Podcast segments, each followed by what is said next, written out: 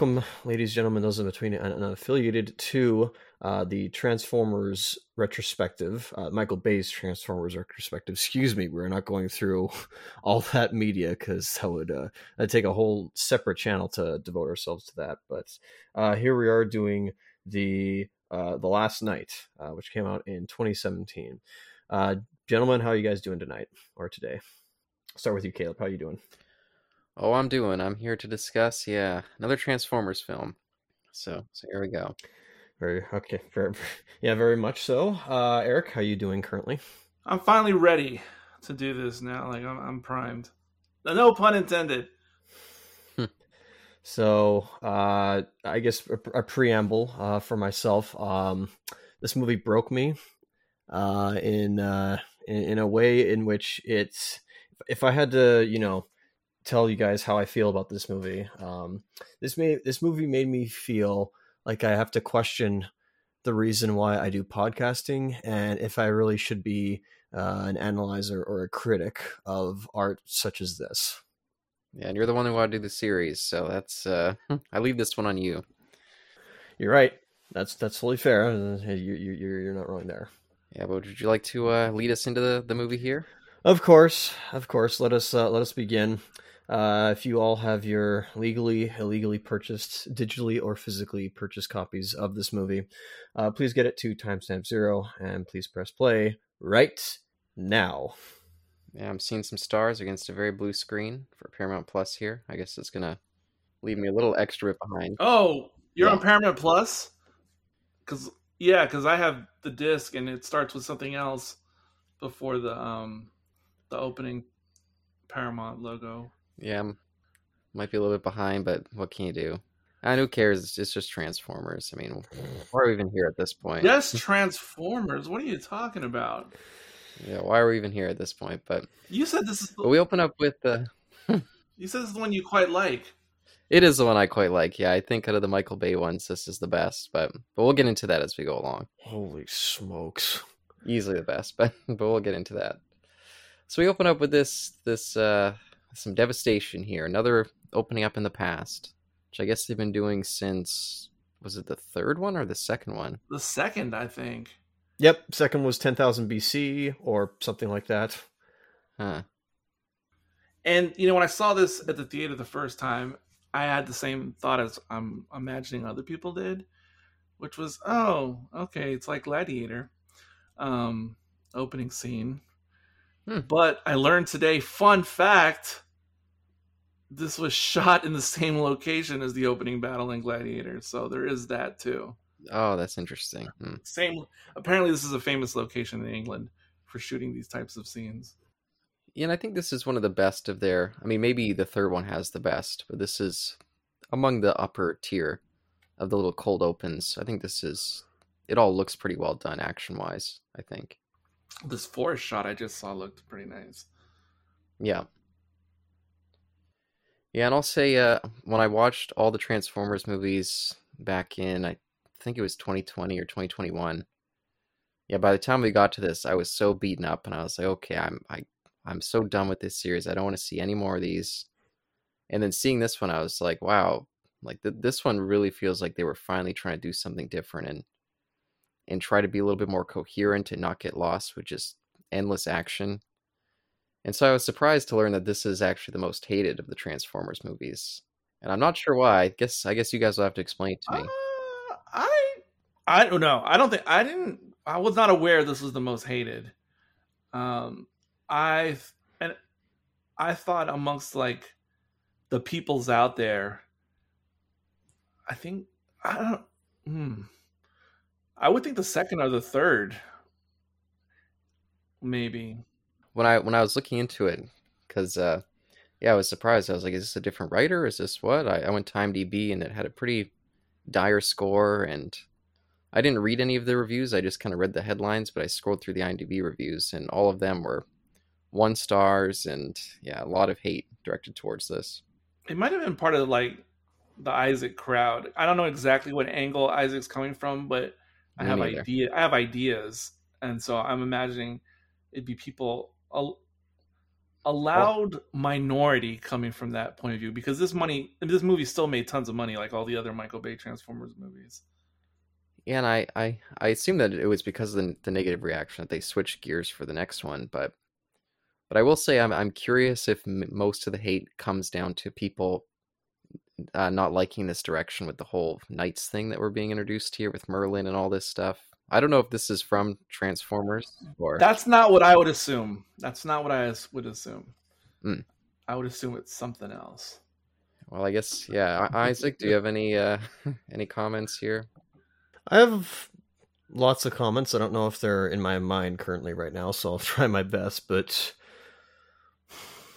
I mean, at this point, it's it's kind of retroactive insertion after retroactive insertion. I guess a, a new pair of writers always coming up with like you know new stuff uh, of the past, and you know I kind of wish. Sorry, sorry. I have to be very careful what I say. I'm sorry. I think it would have been a cool idea to uh have done everything going forward like imagine if all this like happened in present times and they like went in the future potentially on earth i know it sounds probably weird but that way instead of having to always go back into the past and retroactively insert things they could have just done it like present day wise i think that may have uh, done something cool with that but No, I get what you're saying. as for this stuff, I, I yeah, I, I just was like, I, I hope it's not my my very like you know structured brain of like I can't take change. It's not that's not true. I can't accept change, but just like when the rules of the past have been played with like Play-Doh in each film, I'm just like, what is what is truth? I guess by this point, it, it really is like you know up to anybody's interpretation of uh, the events that have transpired. But I mean, maybe it's just like memory wipes. Like Optimus Prime and Bumblebee have all just you know forgotten stuff about their histories here. So yeah, you know what? Actually, I guess that is the, the best explanation. So um, when they said when one of the uh, I I forget which line it But was. wait, but wait, wait, wait, wait. But as it pertains to this particular movie or what we've seen so far, what would what would Prime and Bumblebee have to forget? Yeah, I was curious about Like, that I- too. I'm not sure which part you're talking about. Uh, Yeah. just when like you know, it turns out that like Bumblebee was on Earth the entire like throughout like the history, like from World War II and and I guess before that. Okay, I mean that is a thing for sure. I just, yeah, but because they certainly weren't alive or around like these, the Dark Ages as they called it. uh, And Well, Bumblebee was what, like seventy years here with the if if he showed up around World War II. I don't know if they say he was older. I wasn't sure when they were supposed to have been there in the uh, that first one because I didn't get the impression that they had just landed on Earth in that first one. Oh, I did. no, well, some did, some some were already there. Yeah, I think that's my ignorance, though. and and I come from the camp where I couldn't care less about continuity with this series because this series is, I think, most of the original lineup of films. Those first three, I think, they're mostly pretty bad. So I'm like, just do whatever you want with this series. I couldn't care less about the continuity for something like this. Just give me something entertaining. If I'm here, if I have to watch this, just just don't piss me off like the past few have done. Yeah, even by the second or third movie, and I'm saying this retroactively. I wasn't thinking this at the time, but retroactively, by the time I get to the second or third, I automatically have to put my my brain into like Fast and Furious mode. Like that's the like you can't. It's self-flagellation if you try to treat it like something like Star Wars or even Star Trek, as far as like consistency because it really does turn into a Fast and Furious type franchise by the second or third movie onward. So and that's I mean you could try with Yeah, self torture.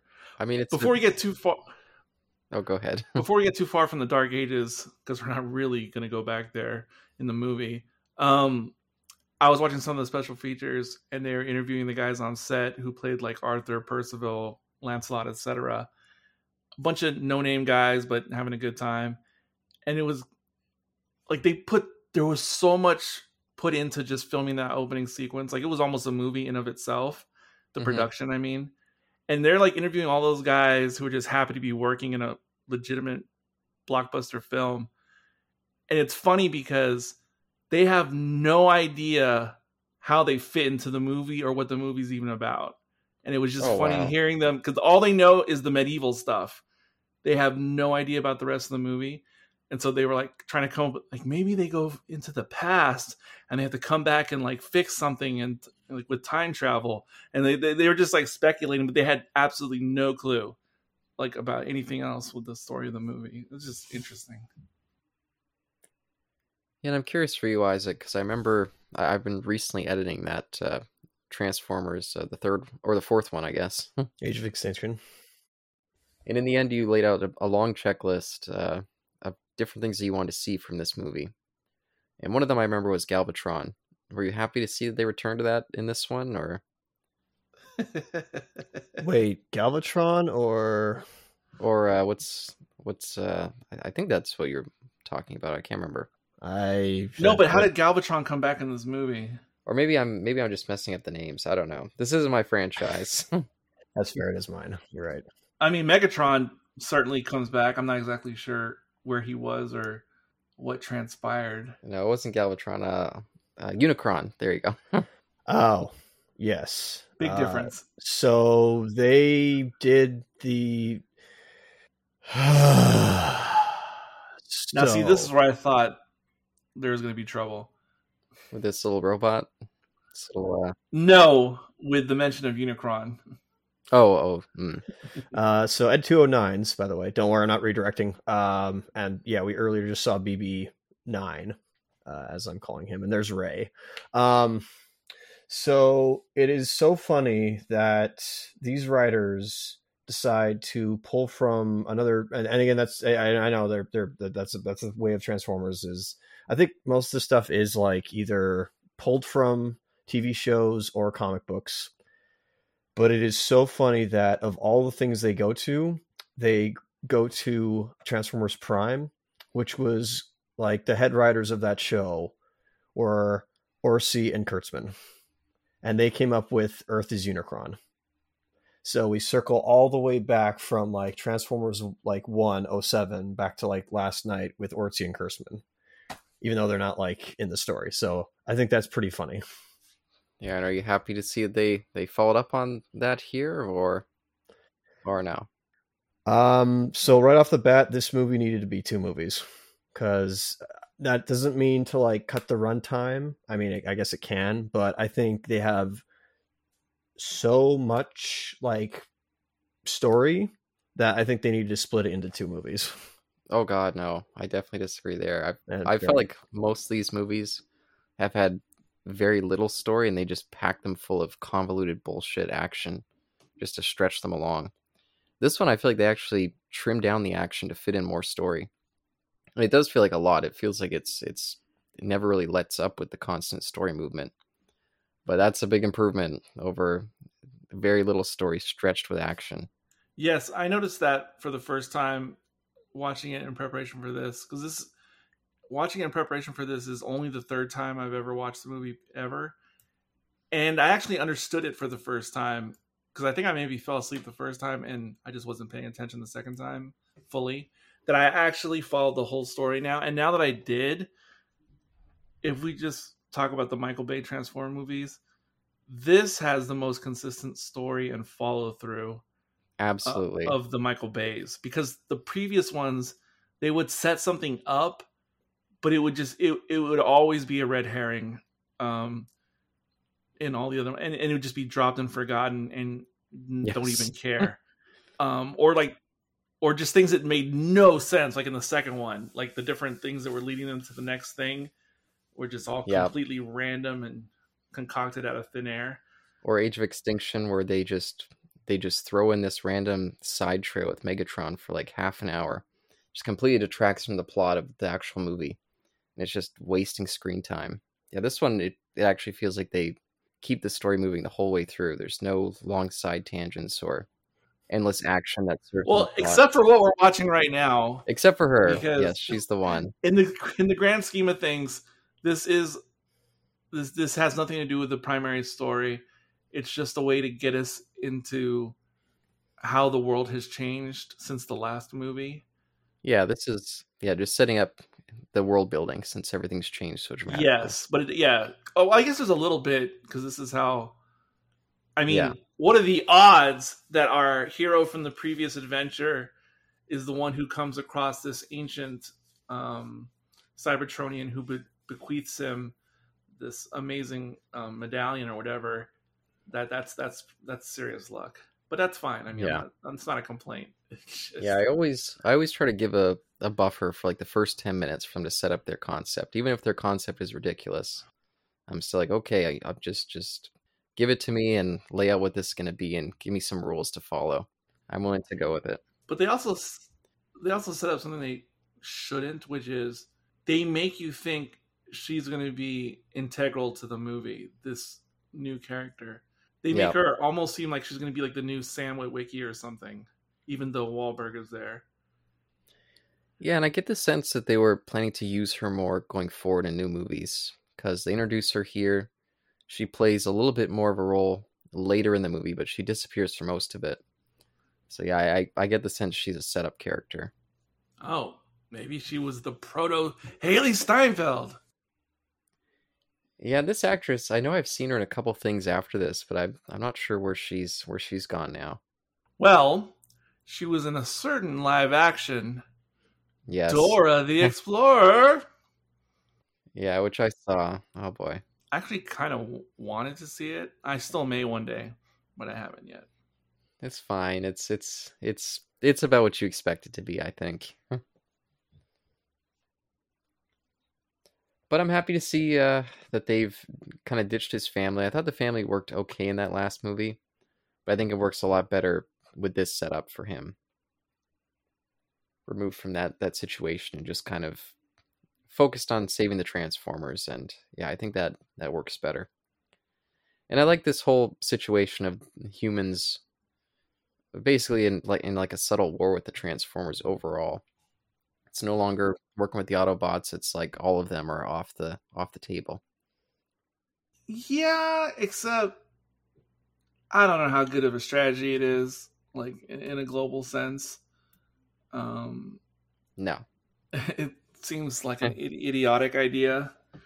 agreed. It's the the xenophobes. Just they're just using the fear from the previous battles to yeah bring everyone bring everyone else to their side, even though their their side's based on stupidity in a lot of ways and just ignorance. So there's some more commentary there about uh, some potential right wing uh, fears pushing towards uh, disastrous results.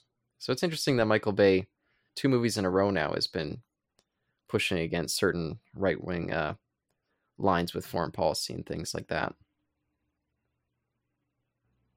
Well, hmm. That seems like a whole other thing to to unwrap because because that sounds like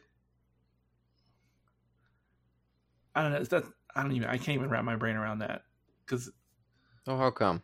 because it's it sounds like a like what you're describing sounds like what the right would look like from a left point of view, but not from a middle or right point of view. So it's it's like a, it's like a straw man boogeyman version. No, no, not at all. I think both this film and the last film have had a strong influence from the way that the Bush administration reacted to uh, 9/11 with their war on terror.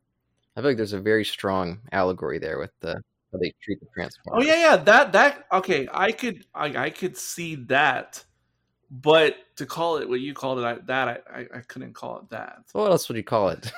What, no, I would call it how you just described it right now, because if you don't describe it that way, I have no idea what you're talking about. But once you put it that way, then okay, that's different. That's more precise. That's understandable.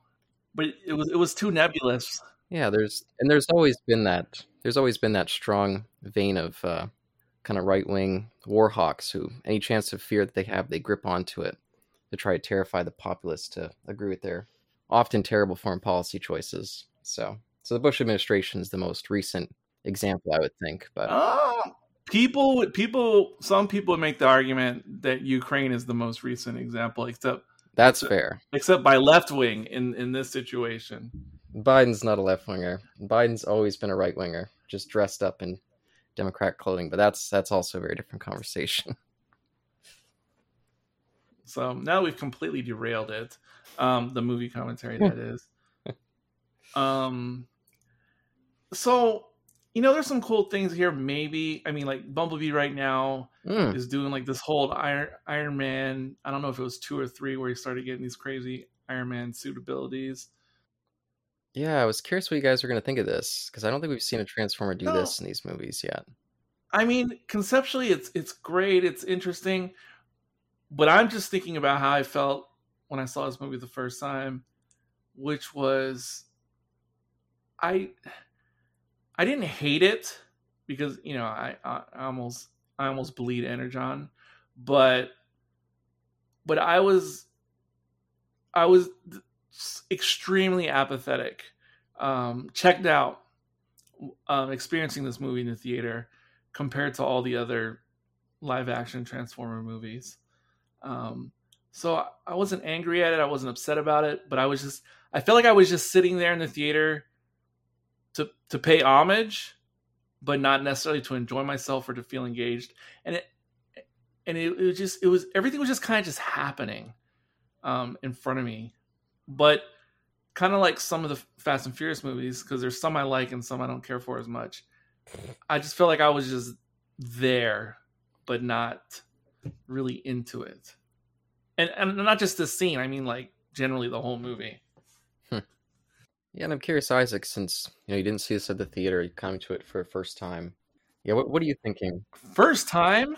Yeah, this uh, he he's seen it prior to this, but you know, Oh watch it like today or Yeah, don't worry, don't worry. This is not a blind commentary. Wow. no, but I mean, like I thought it like first time meaning like in the last week or something. Well, yes, last week. Okay, that's what I was reacting to. That's crazy. Yeah, I'm just curious. Uh, yeah, having so much distance from this now, coming to it fresh, sort of. yeah, what, what were you thinking with with some of this stuff early on here, with the very different world from what we've seen previously, and you know, all that stuff? Sorry, I just saw Punish. Yeah, Um, well, I guess they brought. I'm glad they brought back Barricade because I don't. I think he survived, or did he die in 07? I can't remember now. Anyway, sorry, sorry. Uh, that's, that's getting off the point. We have both the general guy. I forget. You know, our, our old bud, and then we also have Lennox again, which is, uh, I guess, nice to see again. Yeah. Even though, you know, as Caleb would say, he's not a character. Like there's no character to him, and he's right. Like remember, you know, he had a daughter, he had a wife, and uh doesn't have that's just pretty much been forgotten. Uh Megatron's design looks I mean they gave him his like his arm cannon, which is I guess nice, but um it is a different design and same with barricades. Yeah. Yeah, but it's it's also the original voice, which I never knew until today that they brought back the original Megatron voice, and I noticed it this time. No, well, after I knew, I noticed it. Oh, I thought you were talking about uh Barricade's voice because yeah, it's the same one from the first one. But anyways, no, no, not Barricade, Megatron. It's the OG voice. well, yeah, Frank was doing like was Megatron in the last film. Was he in the last one? Oh, that's what that is. Okay. Um, uh, what's what's what? so Cybertron is doing the the solar sail thing that uh Count Dooku ship did in episode two. Oh, That's why they have the okay. No, that makes sense. It's it's they're they're they're it's it's traveling by solar winds. Okay, that's actually probably impossible, but like you know, it's it's science fiction. It's fine. yeah. And how do we feel about them returning to to Cybertron here? I thought this was an interesting choice.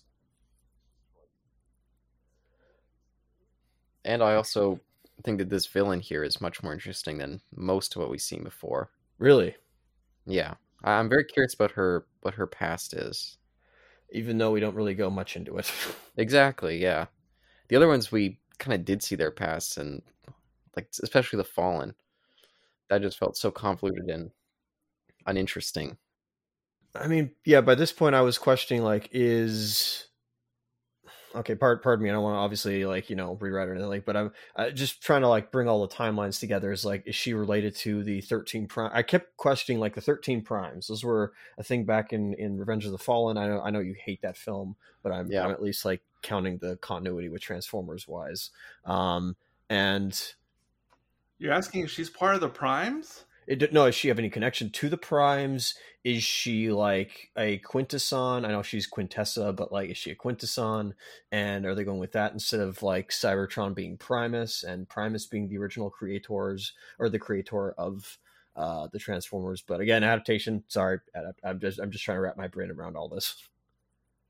I'm just gonna say she's related to the Quintessons, and they created the Transformers. I'm just gonna keep it simple like that. Yeah, she does say that she created them, and I just kind of wonder Okay. what her role was after she created them. Yeah, yeah, you're talking in this uh, universe, correct, Eric? Well, she says in this movie. Yeah, I'm saying I'm I'm just gonna assume that I mean she does say it. yeah she does say it, but I'm gonna but I'm also extending it to even though these movies are s- certainly not the same continuity as as, as G1, I still have to use that as my frame of knowledge. Um, so I'm gonna just connect her up with that, which is the quintess the quintessence or the quintessence or quintessicons. Quintessons. anyway, they create the Transformers, so I'm just gonna go with that, and until until The movies contradict themselves. until yeah until told otherwise, I'll just go with that. No, that's fair. Yeah, I, I, I don't worry. I'm not disagreeing that. I'm just like you. I'm going off of like what I already have prior knowledge in. But again, I shouldn't be bringing that prior knowledge to this because they are establishing their own rules of the universe. By the way, this is funny. I said when I was watching this, I was like, or the first time, I was like, I kind of want to see Michael Bay do like a do do a polo movie because I don't think we've ever like I don't think I've ever seen like a legit polo movie, and he shot it very well. So I'm like, I don't know anyone would ever have that thought. By the way, uh, I think this actress and this character is easily the best of all the female characters we've had in these Transformers movies. I think she's the first one that actually feels like a real character and has a, a part to play in the plot, not just a piece of eye candy to stand next to our heroes. So that's a, a big improvement for me. In terms of what you say, yeah, yeah, I mean, I agree with that. Um, I I still like some of the eye candy better uh, for other reasons, but um, Yeah, I'm talking about writing though, writing wise. yeah, yeah, yeah, I know, I know. But in terms of writing, you're not wrong. Yeah, I think that's why I find I find it so much easier to watch this one compared to all the other ones. Is this one feels much closer to a real movie. It doesn't just feel like kind of a big cutscene or in a video game or like a like a music video string together with a plot. Which what those those, those other ones do feel like that to me. Like it's they're barely proper movies in some ways. Uh, I think what I was thinking about this character, the reason why I'm not fully in love with her, um, even though what you said is true, it still boils down to the only reason she has a part to play in the story um, is just literally because of her lineage. And I know that is a thing in other movies, and that's okay. And I'm not saying that makes me hate her character. I'm just saying, though, it's why I'm not over the moon about it either. Isn't that Luke? Yeah, you're right. Exactly. That's and that's why I'm, you know. But that's what I'm saying. Um, it, it's so it's not a negative, but it's not a, it, but it's also not a positive on the character for me, which is why she's still like she's fine. But Yeah, but it's not about the the introduction to the plot. It's what she she does with it, and I think that they they do a good job showing that she she is someone who's competent who can come in and. I mean, if you think about it, Cade Yeager too. The only reason that he's involved in this plot is because he happens to come across that thing that latches onto him and chooses him as last knight. So they both kind of have that, yeah, kind of wavery introduction into the plot.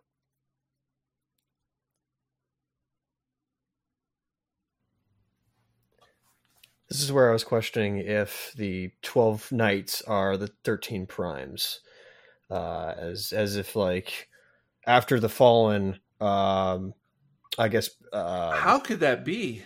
Well, that's what I was thinking. I was like, I, I, just mean in this universe. I wasn't like, you know, I was, I was just like, are, is it, are they the same? Like after the Fallen um, abandoned the group and went to like, you know, put the Star Harvesters on Earth, um, did they become the Knights, or are the Knights completely separate from the Primes? Well, another reason it'd be difficult just in this universe is because if those guys were around since the Dark Ages, then that would mean that Prime, Optimus Prime, was Optimus Prime, like since then, which would be another thing like too hard to wrap my mind around. That he's been like the sole leader of the Autobots for fourteen hundred years. Well, I mean, remember back in. Oh wait, I did my math. I did my math wrong, but a thousand years.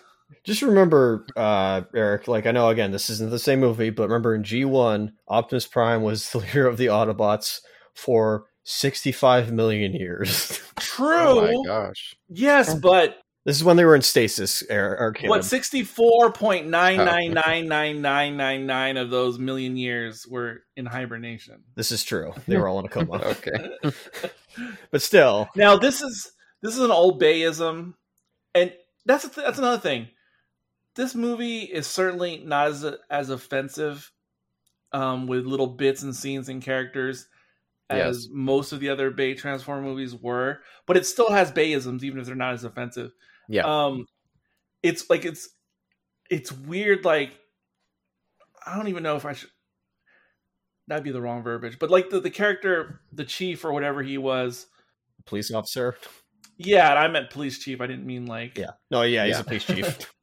didn't mean like big chief, but um, like these characters who come in who now if you've already watched a Bay movie, you're not going to fall for this. But if you're like new to Bay movies or you didn't know who Michael Bay was making these movies, you would think, oh, this is going to be another recurring character, you know, that they're establishing in this movie.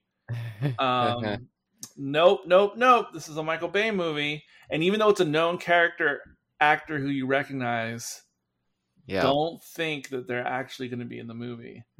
Um, or I mean, he has like what one other scene quickly later.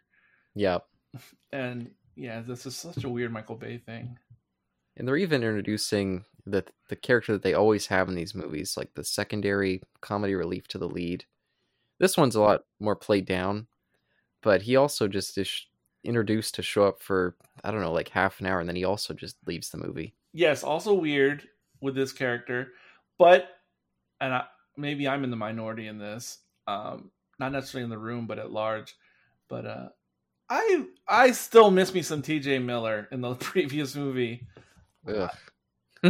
I no. his comedy relief actually worked for me in the previous movie, whereas this guy's comedy relief, no fault to the actor, largely doesn't work at all for me.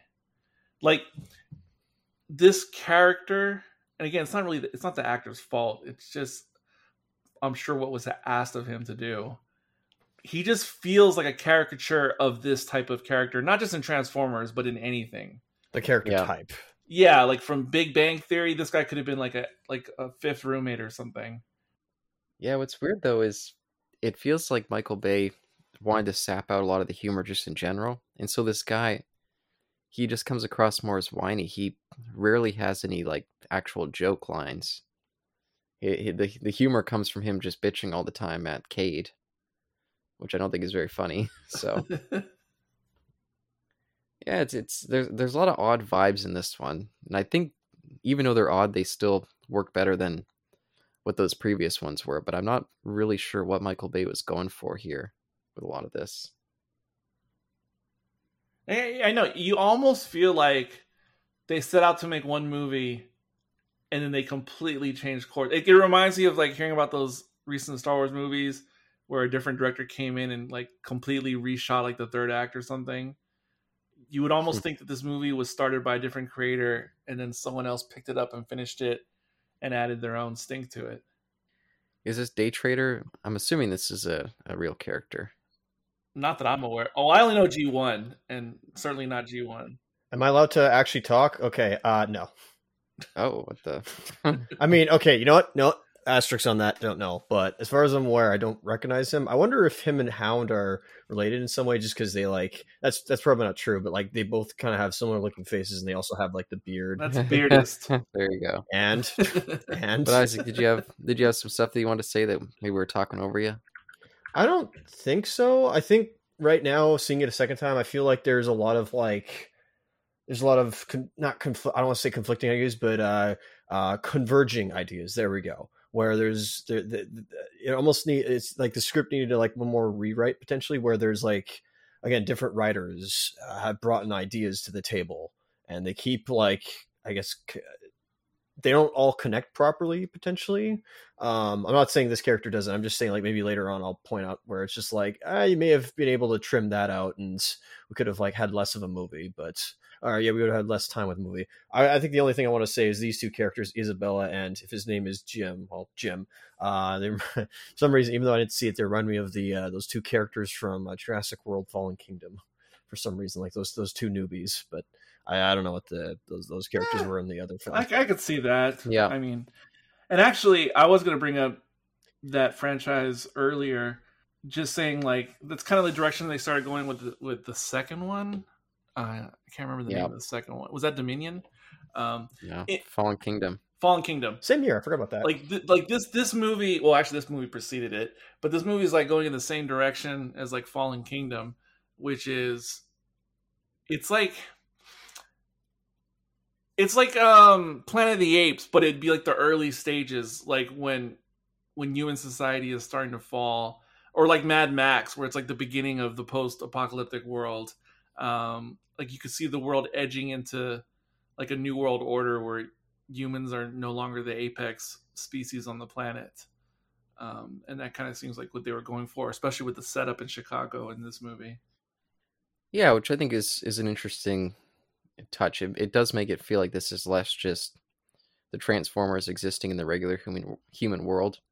It does feel like them being there is completely reshaping the world, which I think makes it yeah have a more distinct vibe.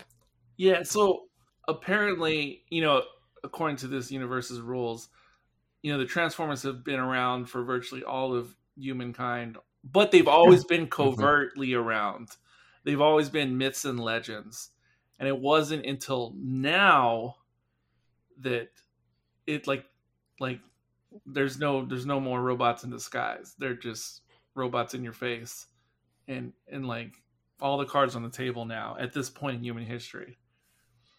Oh my god, I used to have that exact magnet 30 35 years ago. The exact orange Texas magnet, the, the exact same one. I didn't know they still made those. Oh, that's funny. cool.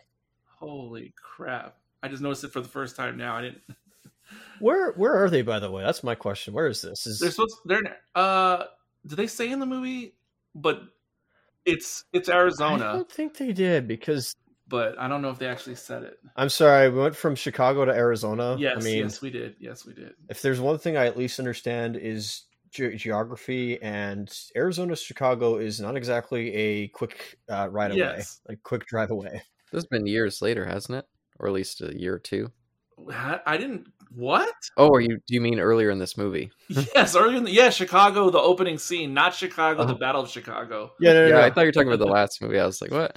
yeah, sorry. no, no, no, missed it. the opening scene. I was like, years have passed. What? I guess if I can give a positive, this movie does, and the writers do try to like bring back a lot of stuff from like the first, like you know, first movie, second movie, third movie. Like they they actually do try to bring a lot of stuff in from like the previous film. So yeah, I gotta give like a thumbs up to that. It's just like, all right, that's good that you're like remembering what came before. So, that is true. But I, I also made me wonder because Michael Bay, I think he was saying this was going to be his last Transformers, like since the third one. I think he was saying that.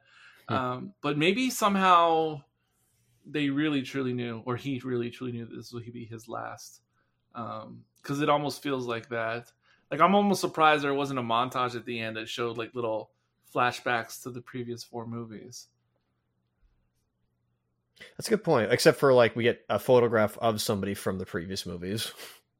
Right.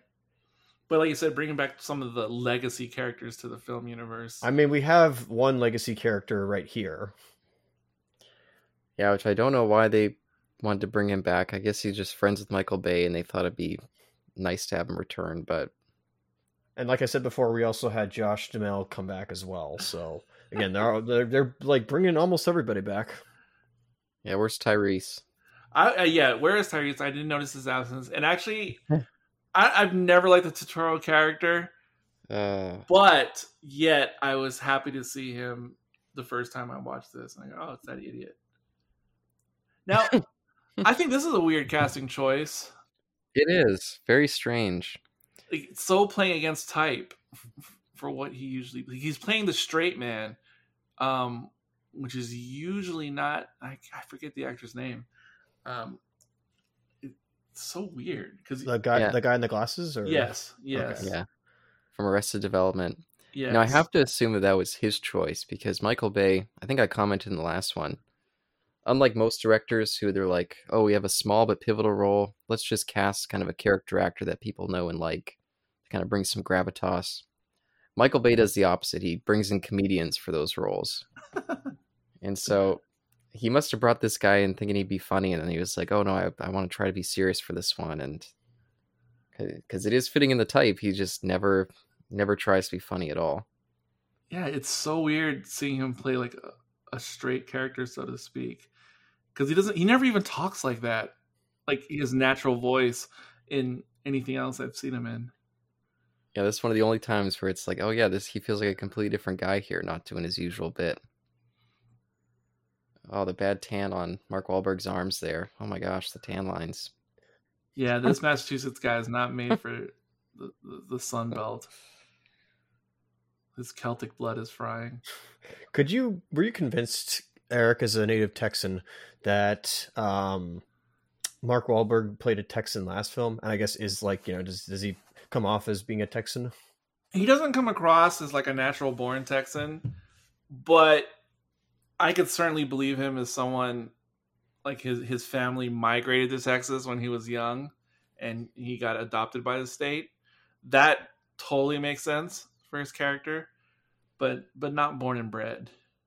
I had a slight curious thing of whether or not Trump was going to show up, not show up, but be mentioned in this film only because in the previous films, remember in 07, we had Bush in there, and then in like Revenge of the Fallen, and I think it was maybe not the other two, but Obama was kind of mentioned. So I was like, oh, are they're gonna like, is Trump gonna be mentioned? But he wasn't.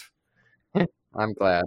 Uh, they should have got Jon Voight back for for a third term in in the movie universe. I was wondering where he was. Yeah, Caleb's favorite guy, Jon Jon Voight. love him in the first. Oh my gosh. Speaking of speaking of bringing gravitas, it's like the first movie. That was Jon Uh, Voight. I'm sorry, Caleb, I interrupted you. You gotta, you, you may speak. I was just gonna say I'm glad that they brought this guy back to finally give him a role.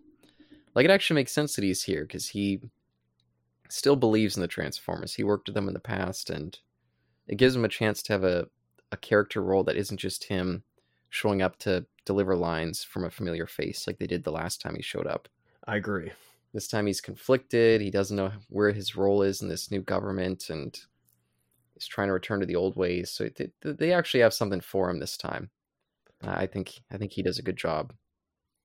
And and speaking as as someone who used to work at the Pentagon, and they're supposed to be in the Pentagon right there.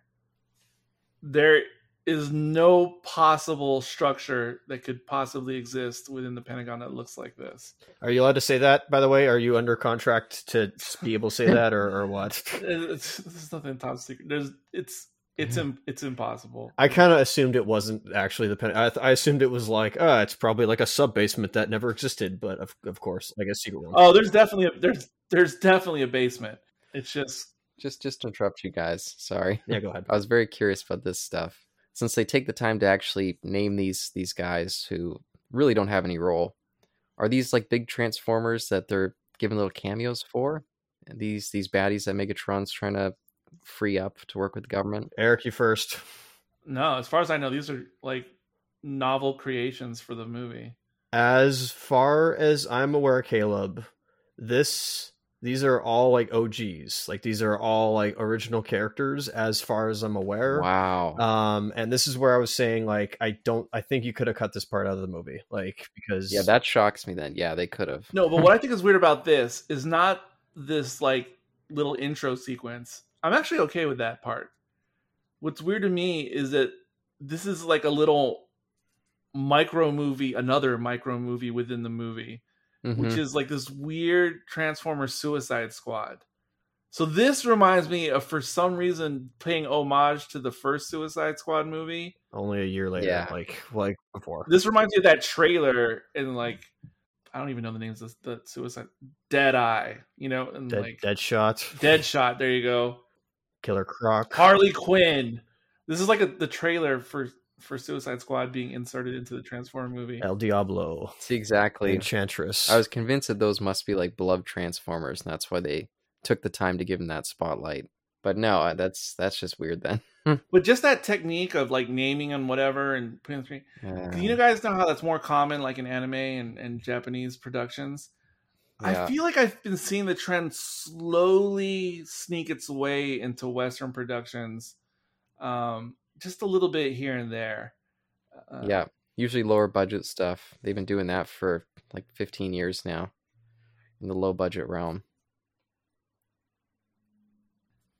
this scene just seemed really uncomfortable to me. Just, I know it's cool to like cuddle with like puppies and little dogs and stuff. I mean, like in real life, but the fact that they're all like hard and sharp metal, that seems like it'd be incredibly uncomfortable, like to try to sleep with or snuggle with. Agreed. Probably cut yourself. You need to get a tetanus shot before. You know, Sarah, I think I like this Megatron better. The look of him. I like the little splash of red in his face. He, I don't know that, and he's not as busy. I like the fact that almost all these Transformers are a lot less. I think generally the bodies, the physical bodies of the Transformers are better across the board in this movie. But I still don't like the faces, even though they've Yeah, they've improved a little bit, but but they also gone a weird direction, especially the newer characters since the previous one and, and the newer characters in this one. The, the ones that look more humanoid all have like weirdly evil faces. yeah, yeah. I agree. Even if they're good guys, they have like weirdly evil faces. And I don't I don't get it. Yeah, the the the Japanese warrior one. At least I'm assuming that's what it's meant to be. That one just looks very strange and sinister. Yeah, it's- Yeah, I just don't know that choice. but I kind of like- like their. Oh, sorry. Go ahead. I was gonna say it's like ta- taking one of those are they called terracotta warriors, except making him to like a killer Terminator and like mashing those two concepts together. Oh, but I, I kind of like their little dynamic here. They can both relate on that inventor level. I, I wish they would have done more with her in this movie. Oh no, they're they're cool, but they just should have had more, or at least that's the way it made it seem. Yeah. Yeah, and maybe there just wasn't any room for her. She probably would have turned into comic relief if they kept her during the more plotty bits later in the movie, but and maybe that's a shame that we didn't get more in like a sequel. I mean, I'm not I'm definitely not asking for any more Michael Bay Transformers movies, but but maybe they could have continued with these these two. Well, they still can because, yeah, I guess. so. as far as we know, this is the most recent entry into the, the timeline of this universe. So it's the world's still wide open. Yeah, and I definitely much prefer him as the leader of the the human uh, Transformers than yeah, Shia LaBeouf. I think the fact that he's an inventor, which they only loosely explored in the last movie, I feel like him being a helper to the Transformers, fixing up when they're you know beat broken down. I think that dynamic works a lot better, more of an assistant character to them. It is weird saying that because so much of this movie is all about the humans' plot and how they relate to Transformer history. We actually get a lot less Transformer like action and them being in Transformer form than we do in any other uh, movies. Yes, yes. Somehow they still make it work. Weirdly, Yes, I noticed that because you know I, I made the comparison before that I to me the, the Transformers live actions are like an American version of kaiju movies. Um, Mhm. And this would be like one of the Godzilla movies where there's like tons of the human bits and very relatively little kaiju action yeah, for the franchise.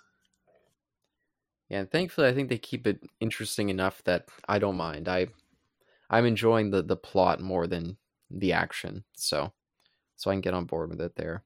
Yeah, now I've completely ignored the old trope of the uh, homing device. Uh, it Oh, gen- yeah. generally I hate it in in lame action or even in good action movies or or or espionage, whatever. I'm because I'm in Fast and Furious mode, frame of mind. I'm just gonna let it slide. The stupid. Oh, there's some red under him. Okay, that makes sense. Hey, I was just I was talking about Drift. Is that his name? Whatever Ken Watanabe's uh, uh his whatever his uh car's name is, or his sorry his Autobot's name is. Oh, I actually don't know. Yeah, hmm. Yeah, Hound I think is the only one of the new guys that I know. Uh, the red on the side of Day Trader. Oh yeah, Day Trader. Yeah. the red on Megatron's uh, face, by the way, Caleb is to um, show that he has influence or he's being influenced by Quintessa. Oh, I didn't realize. Hmm. Yeah, there you go. See, because I know somebody was making a claim of like, why is Drift black when he's clearly all red? Because he switched from being blue in the last film to now red. Oh, by the way, Eric, I'm I'm shocked at this point that we haven't mentioned uh, a returning pal of ours, uh, or maybe pal, sort of pal. Oh yes, we were distracted. I was gonna bring it up, but we were talking about politics earlier when I was gonna bring it up. yeah, with Captain Rios. Captain Rios.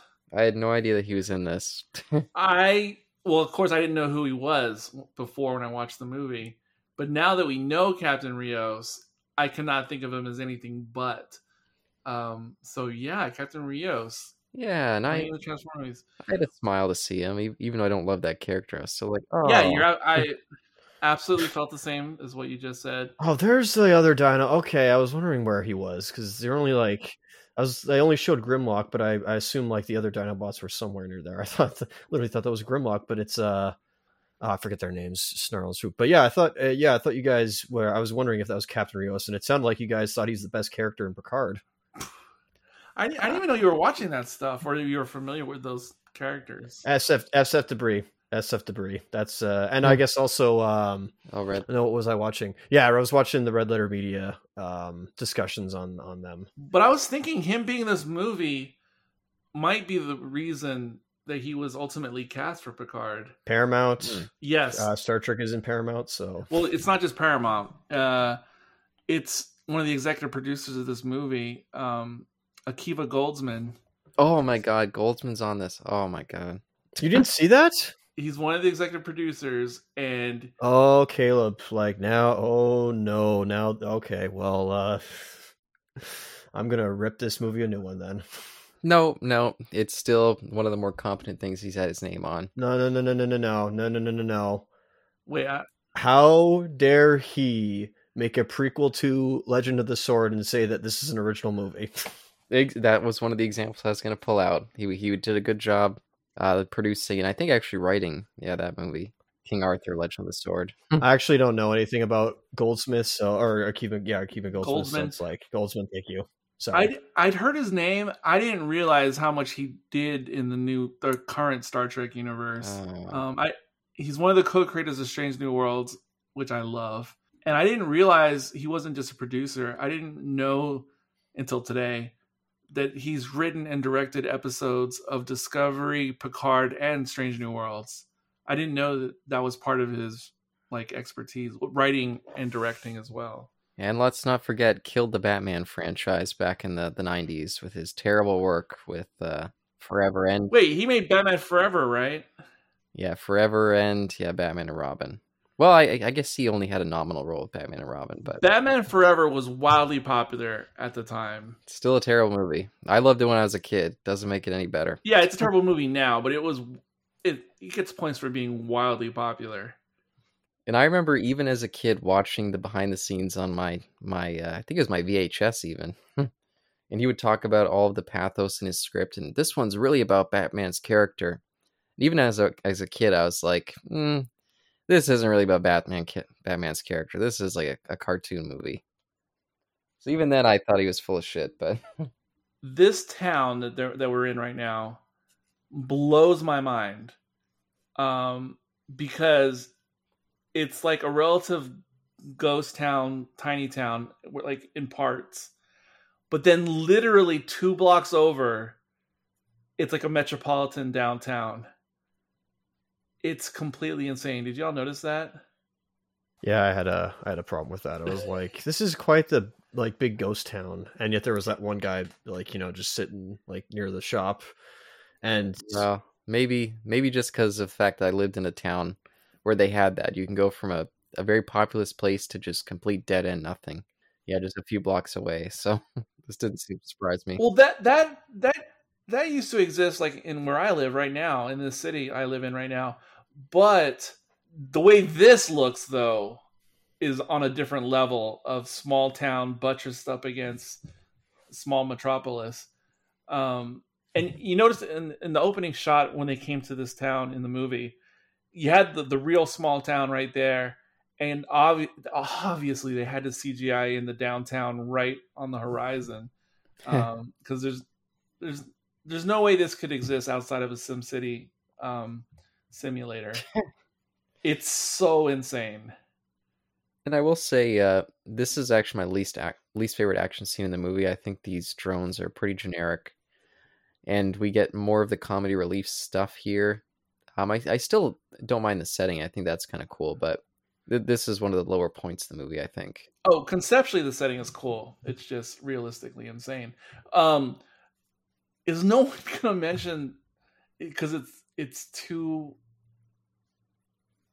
it's too in your face the damn star wars like I, it's it's still confusing me why we have a star wars homage I would have beaten that to you, but obviously you were talking. So yeah, it's funny how Disney hasn't sued, even though I, I guess they technically owed the Tie Advance. Um, well, I guess they own the design. I don't, I don't really know, but like it's funny how the drones basically are Tie Advance.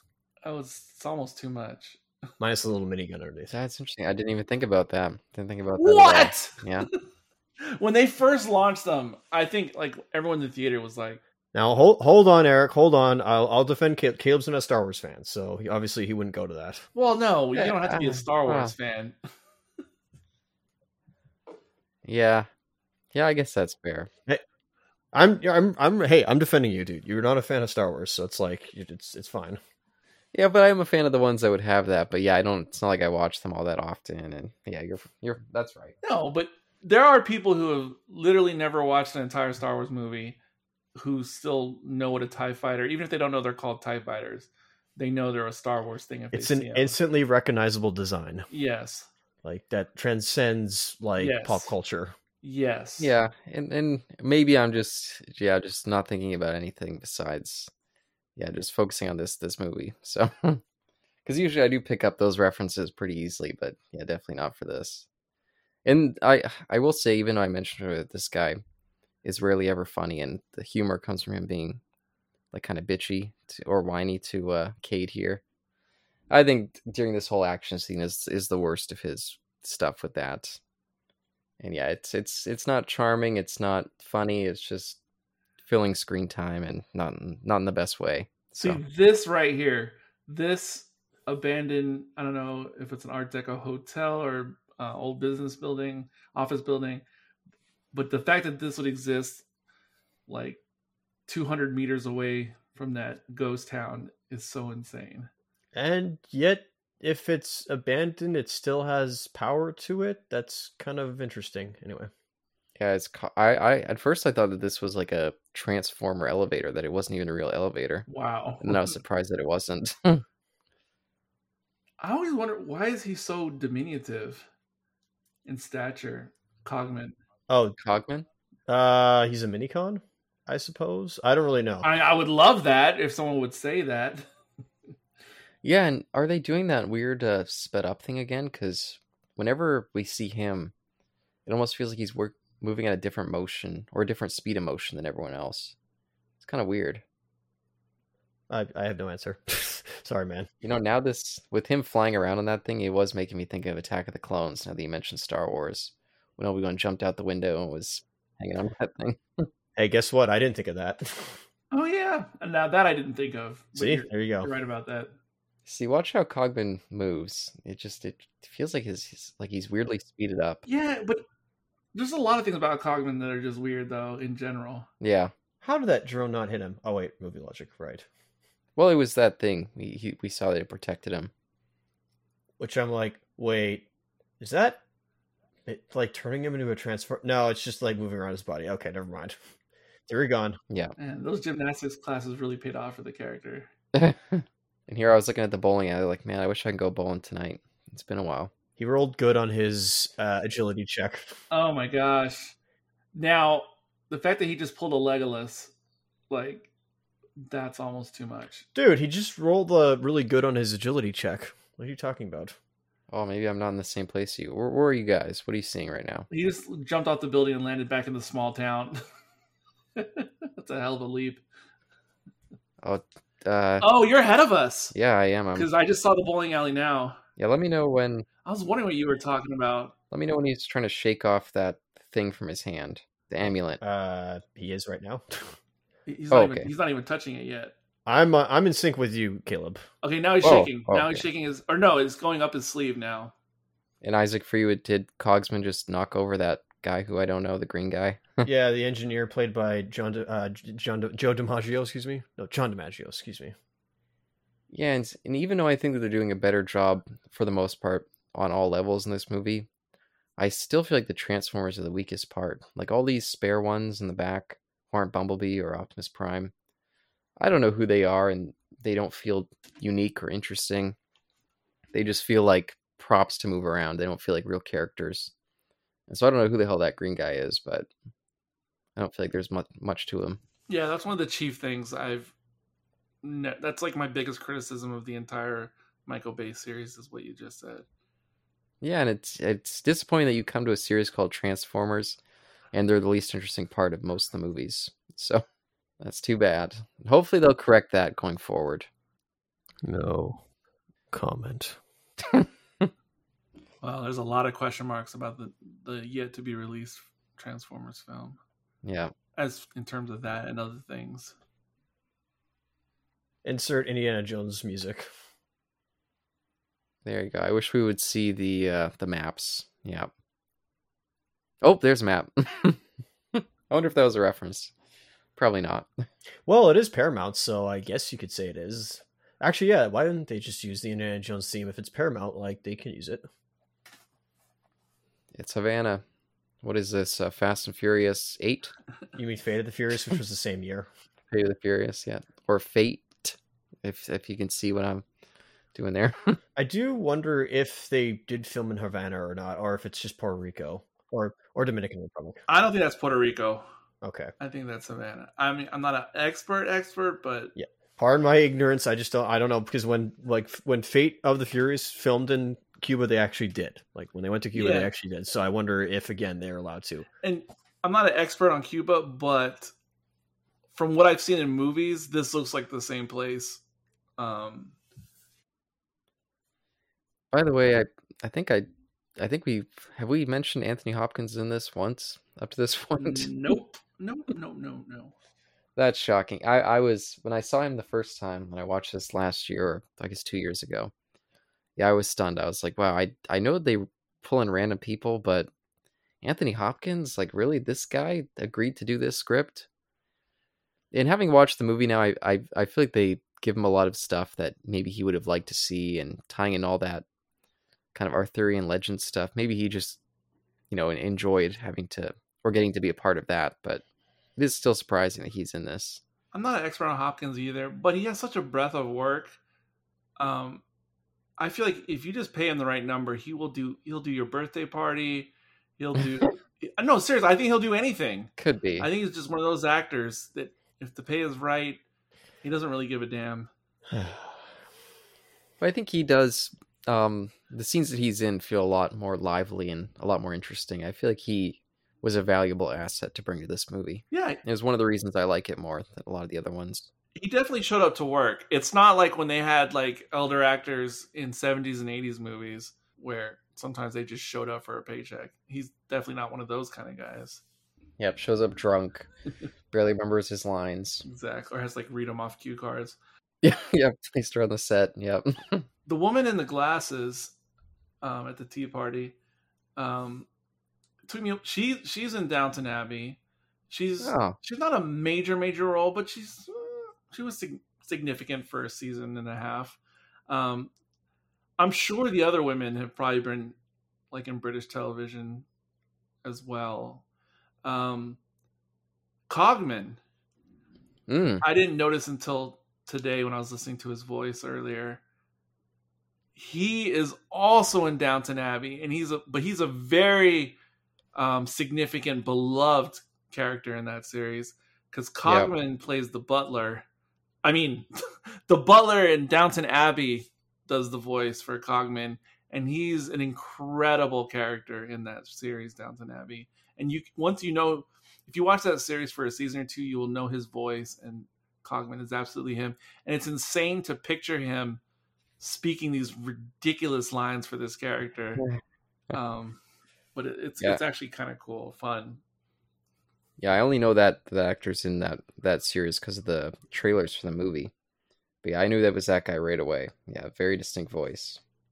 You know his who his um actress wife is in real life? Oh, who?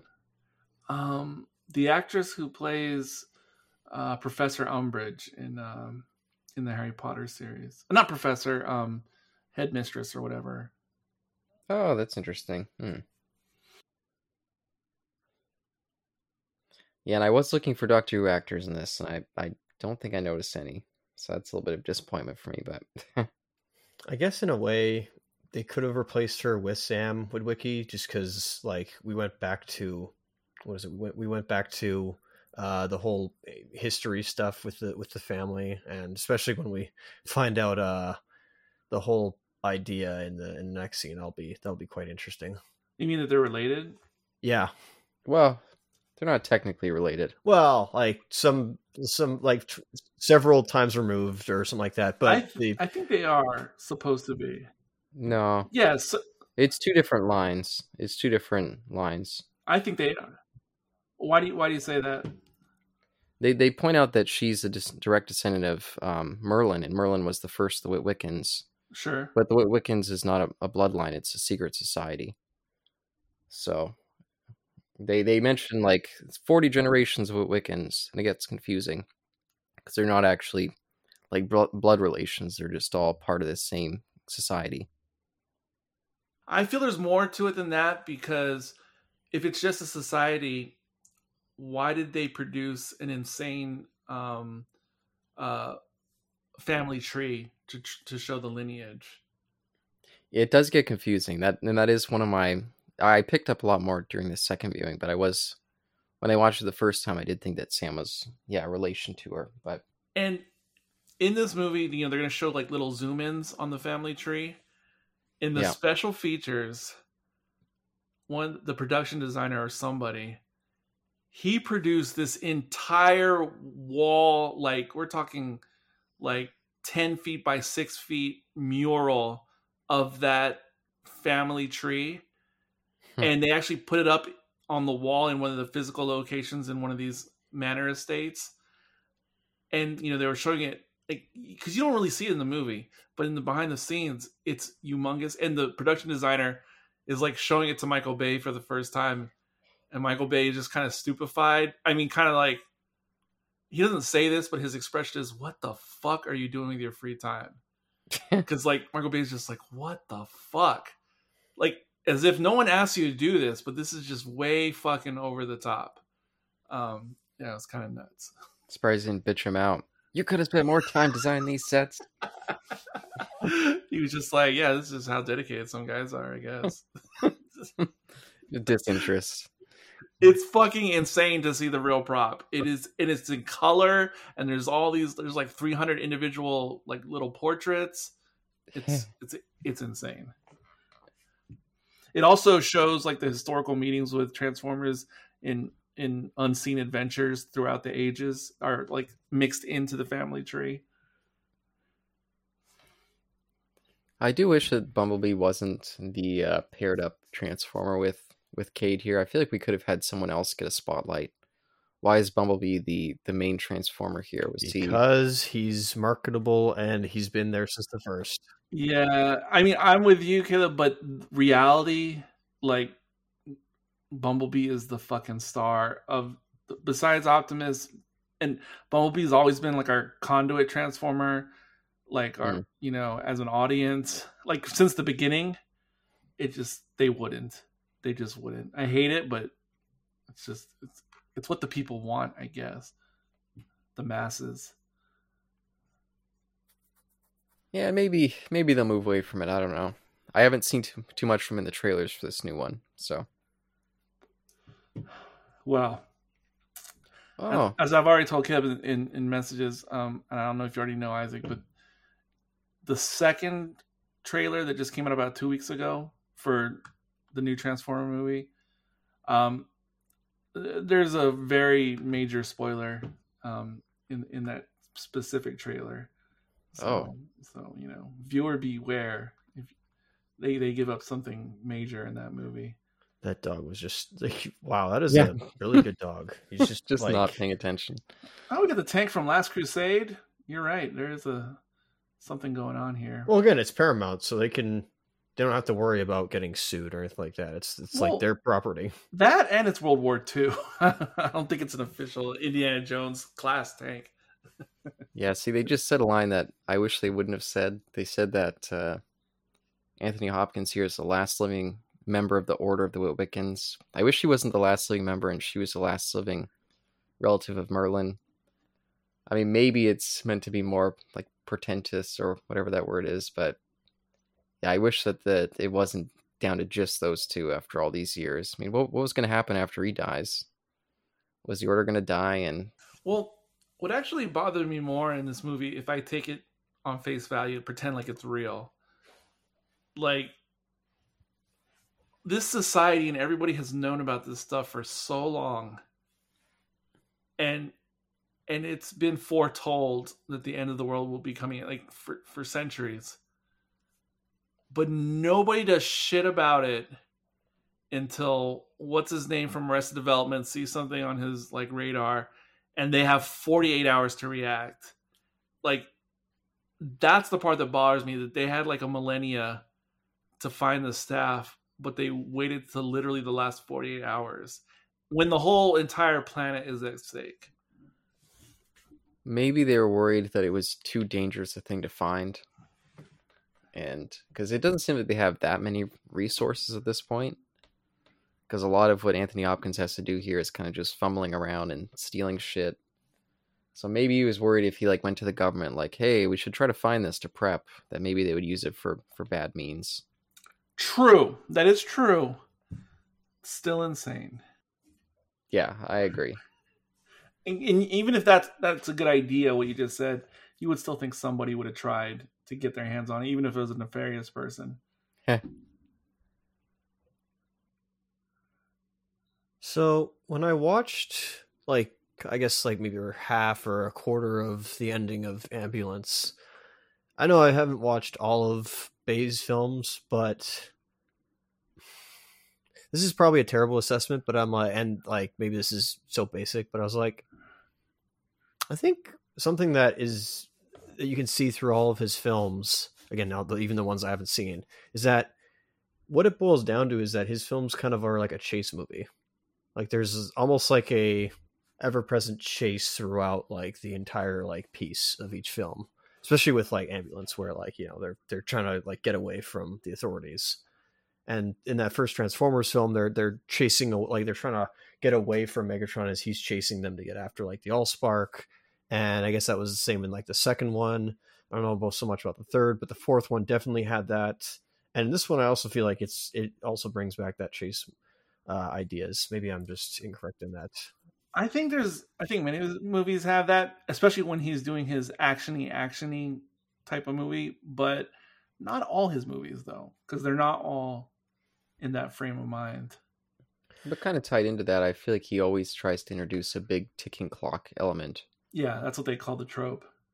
Yeah, so I feel like that pre- that's present even in the ones that aren't yeah more action oriented. Something like uh, Armageddon, I feel like even has a big part of that and maybe Pearl Harbor. I mean, that one definitely feels very slow moving, but I feel like that also has that click. Oh wait, this is the Wiccan part here. Fuck that headshot. Not the best, but that's still his. That the I think that was the, the his real headshot when he was arrested in Austin. Yeah, see, her dad was a member, but I, I guess he was a. I don't know. It, it does get confusing. Yeah. Oh, they don't come outright and say it, so it, it is what it is. I, I think Witwicky um, Sam is re- blood related to her, but not Anthony Hopkins, obviously. Eh, It's part of the order, but sh- but like he has Witwiccan blood. Like his name is Witwicky. but he does say that she's the last living direct relation to to Merlin. So wouldn't Sam also be one? Unless Sam is dead. Unless he's dead. yeah. Or you said direct. Maybe that's the important part. Yeah, where it's Maybe she's yeah, like a not blood relation. really Blay, you're going with like blood relations. Okay, fair enough. Like nobility and stuff. I'm sh- Yeah, Sam's just uh, related by marriage. yeah, he's half breed or something like that. Okay, Yeah, that's yeah, all right. yeah. Sorry, Uh, Yeah.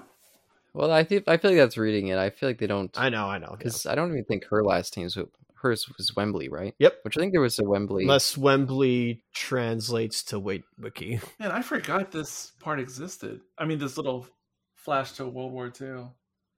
Yeah, I don't feel like we needed that either. I feel like they could have cut that for some time as well. Shave this down to 220. I just wish the Transformers would have looked different in that different age. Yeah. Like, they're like if if their structure looked more industrial in, in instead of so futuristic still.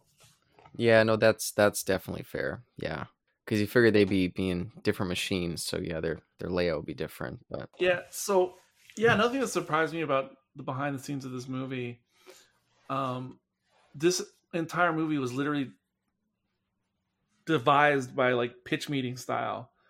Um, that Michael Bay and the producers just put out the call to. Well, they had their set writers. al- They had like a writers room, and they they all the guys worked in pairs. The writers, like I don't know, like twelve of them, but they paired off, and each pair was assigned a different historical sit time and place where the Transformers may have been involved, and so everyone went their separate ways and came up with their own concepts for the specific time frame they were given um, and then they gave their pitches literally in know to michael bay in person and steven spielberg was um, video conferenced into the room and each pair pitched their ideas um, and the two contenders or favorites that came out of that pitch process was this idea of combining in the arthurian legend and the other one was like a Spitfire, not Spitfire.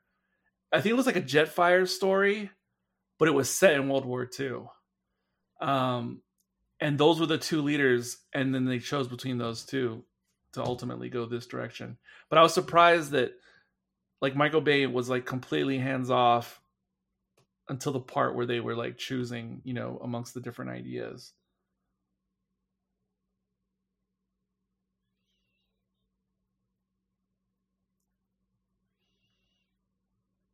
This part was actually funny. So is that the Green Knight? I guess it is like the equivalent to the Green Knight. That's just for Caleb. Well, it would be. I mean, wouldn't he? I mean, No, just because he liked the the A twenty four film. I did too. Ah, there you go. Fun fact about that movie: the the giants in that movie. Yep. I assumed they were CGI Nope. live action. I did not know that until recently. Hey, when you get something like A twenty four, they're gonna they're actually gonna like put in effort. And hey, that is that is not Well- throwing Michael Bay under the bus. All right, the guy like is he's a working man. Like the guy, you know, call him a scumbag or like that. The guy like guy works. Like the guy works for his dollar. oh, sorry, I, re- I didn't realize you guys couldn't hear me. I was uh, replying to Eric about that writer's room. No, thing. I I I uh, I, I figured that you were like in the bathroom or yeah, that's something what I that. thought. No, yeah, I was I was talking about, but no, that that is that is really interesting, and and maybe maybe that shows just a yeah lack of investment in this one. Maybe he just felt like he'd been doing them for so long, and in the middle of of making these, he'd been trying to work on some other projects. So yeah, maybe just overall he was a little bit disinterested in this one. Oh, I think he loves making Transformer movies. It's just yeah, like I mean, it obviously has many things, many um, how's the saying go? Pans in the fryer. I don't know, but um, I but I think he's willing to. Yeah, it doesn't doesn't have to be part of that whole process. The the pre process, the pre pre process. Um, I think he's comfortable enough with that. Yeah, and again, I I'm I'm glad they went with this Arthurian legend bit. I feel like it adds a lot to the the universe, makes it more interesting for these these movies at least. And I, I keep being curious, Isaac. I, I'm since I know that, yeah, this or at least I believe that this is going off of its completely original stuff, not from the original continuity. It's, does this bother you that they are going in this weird direction? According to uh, one of our uh, inspiration peoples, um, oh. IDW had actually, at least in around this era of like 2014 to 2017, when they were, I, I don't know if it was Simon Furman, but one of the writers for the IDW Transformers comic, they were in fact doing the Knights of the Round Table. So again, if they were, if it, hmm. If if this is true, maybe maybe if the the source that I'm getting it from, if this is true that unless unless unless unless unless it was all original and they just happened to like come up with Knights of the Round Table instead to use as a mythology and they didn't know about the IDW comics. And I know what Eric's about to type in. Fair enough. No, you don't. I'm looking. I'm looking at something else. Okay, there you go. Uh, pardon me. Um, again, it's I, I, Caleb. It's this universe. Like I have to accept this adaptation. So like I can't like say like oh it's I can't gatekeep. If I gatekeep, then I'm a scumbag and I've lost the argument, and I, I can't I can't do that. Um, yeah, I was I was looking up something else, but related to the, what we're talking about right now, because it's been bugging me this whole time. Because I was almost certain that there was a King Arthur um, related story in the original G1 um, cartoons, uh, and I just couldn't think of the name of it. But now I got it. I was close from memory. There is actually an episode in the original run called "A Decepticon Raider in King Arthur's Court." and, it, and, it's obviously based, I mean, loosely based upon the novel. Yep. Um, so, yes, by Mark Twain, they actually had interactions with the actual like Arthurian legend in the original run of the of the cartoon.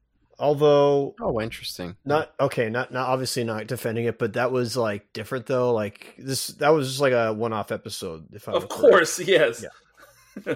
I mean, if they if they wanted to, they could also just say like they took this cons that that like G one episode and then they just expanded it. Yeah, because that that series doesn't take place on Earth, right? That's more in. Is that Jetfire, or just a similar looking Transformer? Wait, what series doesn't take place on Earth?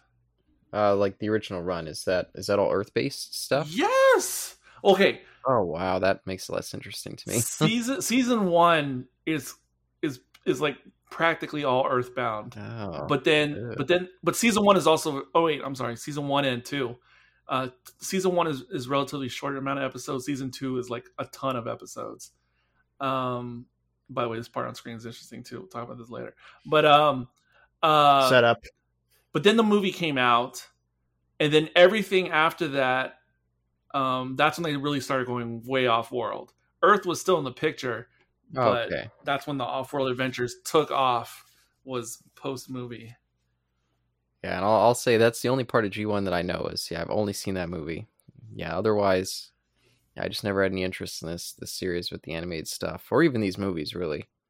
So, but as I mentioned before to Caleb, and we've toyed with the idea, and who knows one day, um, the original G one so obviously I grew up with those cartoons. You guys didn't. I mean, because of age differences, but obviously I did. And and and I'm sure you guys know this with whatever cartoons you guys revisit. Um, like they all seem great in your nostalgic mind, and then we actually see them, you know, 20 years later, you realize that some that you loved are utter shit, but then some actually have merit. And of the cartoons I grew up with in that time frame, G1 actually has it's on the meritorious side of the ledger. Like when you revisit now, not all the episodes. There's there's certainly crap episodes here and there, but I think why part of the reason why it was a, step up from a lot of the other kids programming of the time was because you still had the old aspiring sci-fi writers types that were like famous like in the 50s and 60s and 70s who used to turn in scripts for consideration for like the Twilight Zone and Star Trek and all their stuff. Some of those types of pitches would work their way into the G1. So you would have these unique one off episodes that felt like one off Twilight Zone or Star Trek Adventures just with like Transformer characters. And even as a kid, I didn't know any of this stuff as a kid about writers and all this other stuff. But even as a kid, those episodes would stick out to me. Those individual ones were like, whoa, there, there's something like there's a bigger thing going on. I don't know what it is, but I can tell there's something bigger going on in, in certain specific episodes. Hmm. Yeah, saying I should uh I should rent the the DVDs from from Blockbuster and go check them out, or Oh, they're all on Tubi. I think they're even on YouTube. I think. Yeah, but Tubi, they're like in like they're like in Blu-ray DVD quality. Yeah. That's they're in they're in HD. I mean, because they were produced on film, and and and um, uh, what do you call it? Preserved on film. Oh, by the way, I'm yeah, I I mean, it's just a cameo. I can't complain too much, and he's not nearly as over the top as he has been. But him being this weird conspiracy guy and a conspiracy guy who's right, I'm not sure where he's getting his information from. Even more than Anthony Hopkins, who's supposedly the last Witwicky, who's supposed to have all this info. They have to go to this guy. Like this, this just feels like a weird der- derailment. I'm not sure why it's here. Besides the cameo, Um, I think it's it's all about the cameo. I think he works in these tiny doses, micro doses. yeah. In ter- in terms of the performance, yeah, I agree. It's just I did, I can't really figure out how he has all this info. It just seems just seems weird. He's like an exposition machine, just out of nowhere. Which I guess he was in the the previous ones that he was in too. I think two and three he was the same role, but it just feels less uh less believable here. And you know, aside from his um, salt and pepper hair, he's aged really well in the face. John Turturro. He looks he looks really young still in in this one. Yeah, no, yeah, I agree. Yeah, and actually, it would have been the year before this that he was just fantastic in his TV series called The Night of. Really, really excellent series, and he plays this lawyer. And yeah, he's great in that. So so who knew that England was the Hmm. center of Pangea? I never really thought about that. I don't know. Yeah, I'm gonna have to check that. I didn't do that. I mean, it's it's it's in the vicinity uh, of the center, but still, I never thought about it. Although it is where they established Greenwich Mean Time, but you know, I don't think that has anything to do with Pangea. So if Simmons knew about Unicron from the very, you know, sorry, sorry, Is he supposed to have known from the beginning? probably. I think I'm. I think I'm just projecting there. I'm just joking. Like, if you knew this from like 07, like, um. Anyway, If if I remember in the second movie, he was supposed to have turned like a conspiracy weirdo guy, and so maybe since then he's just been, yeah, gaining more and more knowledge from somewhere. Who knows where? But Let, let me ask a Canadian uh, opinion on something. it's a fascinating car, by the way. Sorry. uh, we'll give you the best uh, answer to our knowledge, hopefully, of the subject. So, like, this whole thing with the cupboard and the book and the pop up book and this and that. Um, because I, I grew up in England, and maybe it was because it was a different age um, uh, of England, but something I something I take from my memories of that time was in England as opposed to the United States.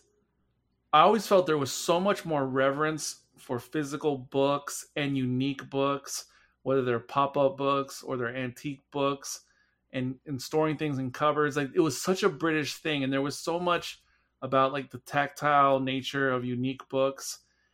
Whereas in the United States, I've never ever felt that there's any remotely similar connection at all, other than liking to read a nice novel in an actual hardcover or paperback, but not an actual reverence for like the actual thing itself and and it's like um its uh characteristics. Is there anything like is Canada more like the United States or more like England in the way I set it up?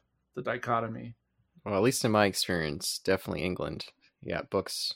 I still think have a very prominent. Really? So there is like a thing about Yeah, yeah. I, I have ne- I never found anything even close to that concept, like in my experience in the United States. At least like, in my experience, I don't know if Isaac's you know ha- had a different uh, view in that regard, but So when it comes to the reason behind that, um, this is obviously not answering your question, but like the reason behind the the reverence for the actual book itself and like why they want is just because like you know books and texts like were so like revered when we were able to actually start like you know printing them. And so england has and probably it's all i think it's not just england i think it's europe itself i think it's a tradition there where they really really like revere text and its its primary sources. That's why they like you know hold on to that idea.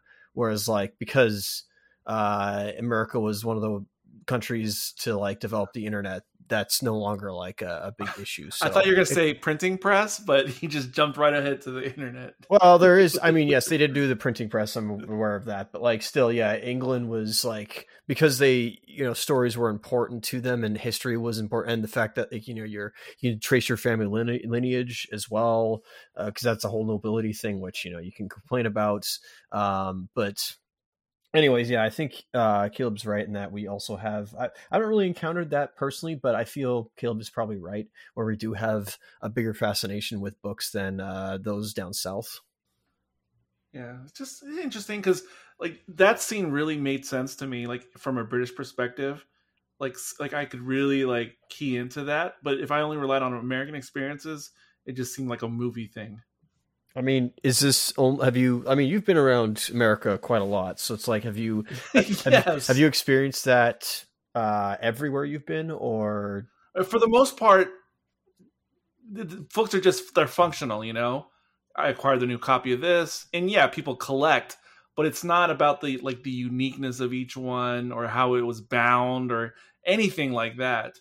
It's just you, you know you got it, you read it, and you know you hold on to it, you don't, but but not getting into the actual like the makeup of the book and not just like notable works but even like like children's books and stuff like that um there was a lot more going on in england in general Yeah, I remember many years, uh, or many many times in my childhood going to unique bookstores and looking around, and they would always have those uh, people would read to the kids from those kind of pop up books and stuff. And I always loved, yeah, hanging out in those places. Yeah, and I used to go to secondhand shops in the United States, and obviously there used to be many of them back in the day. But largely, what you would find is all the old paperbacks from like the, the 70s and 80s and 60s. I mean, that's pretty much what you'd find in, in like a an old timey bookshop in in America. Mhm. But not like these other type of unique, like almost like museum piece type things. Yeah, I think I even have a couple books that could probably be, if they were restored, museum worthy. I know I've got a complete works of William Shakespeare that's at least like maybe 90, maybe close to 100 years old at this point. That's really impressive. I wish Sean Sean hates even bringing up the S word. I have learned from podcasting with him.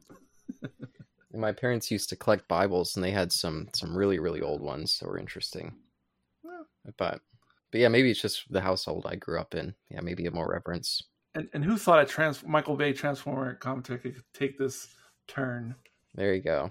I mean, it depends on what was actually happening in the film right now. Which Caleb, I just realized that both uh, Fate of the Furious and this film have at least some similar stuff. Only in that there's car chases. They were in Cuba, and there's a submarine. Oh, believe me, I was thinking about it a And lot. they're very unbelievable. Yes, I don't think I've seen the Submarine uh, Furious movie yet, or I only have one, one more to see besides X. Therefore, they cancel each other out. Anyways, continue. on. But um, this so this submarine, um, they established in the movie that it's a transformer, but if if I remember, we don't ever get to see it, right? Transform. That bothered me. I was like, is this supposed to be Omega Supreme or like Omega Supreme. the okay listen i can at least like you know like make like a hopeful uh, uh I, I could make like a suggestion, but like obviously, you know, you don't have to. But anyway, No, but Omega Supreme, a, a space station transformer being reduced to a, an old timey submarine. I mean, worse things have happened in this series. I guess we saw what what we saw what Devastator was like.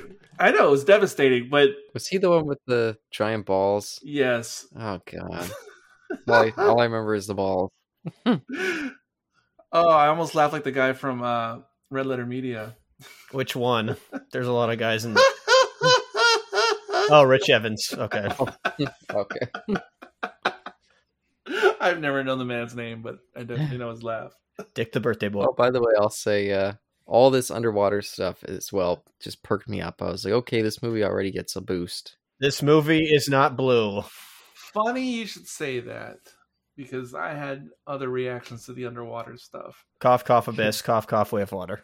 But yes, Way of Water has tainted like everything I watch now that goes underwater, especially things of the last 10 years or so. Now hold on. We watched we watched Abyss first. You can't see. You can't put that on just uh, the Yeah. the uh, uh, way of water. Yeah, but there was a short, a brief underwater scene in in the original Avatar, which doesn't, you know, really amount to much um, Mhm. visually. But I'm so ruined after seeing Way of the Water for modern underwater scenes and films, and furthermore, in this particular movie, um, I was going to speak more about how most of the special effects are pretty top notch in this movie. But when I was watching this on the big screen earlier today in 4K, when we got to the underwater scenes, this is like the first time I noticed that the effects were not on par with like everything else I had seen in the movie. Like Hmm. everything Mhm. was fairly realistic, you know, so to speak, visually until I saw the underwater. And that's when it first jumped out at me like, oh, now it looks like CG for real. Yeah. No, that's fair. Yeah.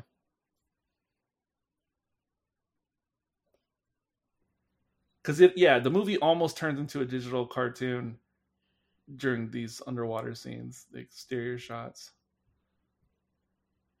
Yeah, I think they keep it pretty sparing though, thankfully. It's not too bad.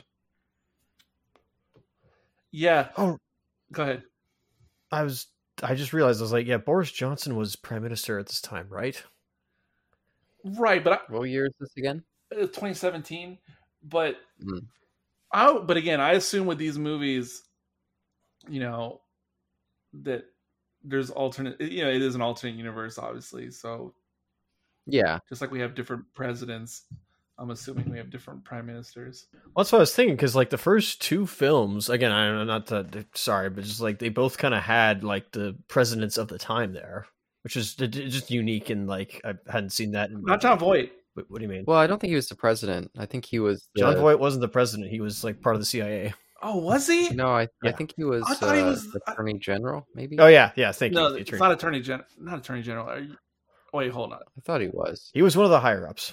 Yeah, he was like the closest they could, like the closest to the president that they could get to, but I don't think he was. A stand-in for Bush was there, but it clearly was supposed to be Bush. Yeah, like a stand-in for the president. Yeah, And- exactly. Obama was in like was mentioned in the second. one. okay he was defense secretary that's what I was like yeah they don't call it attorney general something Yeah. different Hmm. he, he's the defense secretary Oh, I didn't even realize that he was tied in the military. That maybe I was thinking of the sequels then too, where they would have those random guys who would show up and be like, "Uh," they would kind of stand against the government. I thought that's what Jon Voight or the the military. I thought that's what Jon Voight was doing too in that one, maybe not. wait wait wait what Yeah, remember those those guys? There was uh, what was her name? Uh, Frances McDormand who'd show up. I thought John Yes. Boyd was in like that same role, Which is what? But what is that role though? but maybe I'm not remembering that. Well, they were like coming in and criticizing the military for oh, working with the Transformers. I think with Jon Voight, it was more like, yeah, since they were working with the Transformers at this point, but was still criticizing them. At least I, I thought. I maybe I don't remember that movie too well. It's been a while. it has been a while. Could be. It's been two years for us. Well, at least a year and a bit. But yeah, but he definitely played a military character. Yeah. Um, hmm, I didn't realize he was playing defense secretary. yeah, I thought he was the same as other guys, but maybe not. Uh, so that'd be like the Donald Rumsfeld, Donald Rumsfeld role. Oh God. That's what job. That's what position he had. Talk about another big fuck up. but anyway, let's yeah, let's. We've already just derailed into politics enough without mentioning that moron. But what about this prime minister? I I like how uh, just like, like he's like a complete nothing. Assuming this is the prime minister, I think. He very much is. I mean, he's just like this is this is the prime minister. random casting. I mean, like like generic prime minister e type character. and immediately diminutive to anyone who walks in. Like, oh, oh, sorry, I can't talk over you. Uh, let me just uh, like let me f- let you finish your spiel first, before I get these guys to drag you out after you just walked in unannounced. I bet Michael Bay wouldn't display the uh, the president of the United States in that way. He'd be more, uh, yeah, show a little more competency. I would think. Oh, also the Navy or TRF or whoever they are with the naval ships who are, you know, heading out to their location. I I get it. The movie's not real. There's no way the Navy or anyone else could mobilize an armada and get it to that location on on, on such short notice. Like they would need like a month heads up to try to make something like that happen. Yeah, did you see? But whatever. Transformers universe. You saw the uh when they panned over to like the um the the helicarrier ships. Like that was was that a real ship? I believe so. Like it, I don't remember what it was called, but they said it was USS something. So I'm like, ah, I assume it probably was I, I, I believe it was a real ship. Yeah. okay. Like a, I don't know if it was the actual ship, but like probably was. Re- either either way, yeah. They they they were like, oh yeah, we we like are off the coast of England. I'm like, it it takes a while for you to like cross the sea, right? Anyways, Yeah, and it's one thing if it was like one ship or two, but they have like a whole armada going that there's no possible way. the fleet was all there. It was like, what's going like 48 hours. My anyway. Yeah, and it it is this TRF thing. I feel like they didn't utilize it as much as they could have. Well, because at this point they're just completely working with uh, Josh. I can't remember his last name now.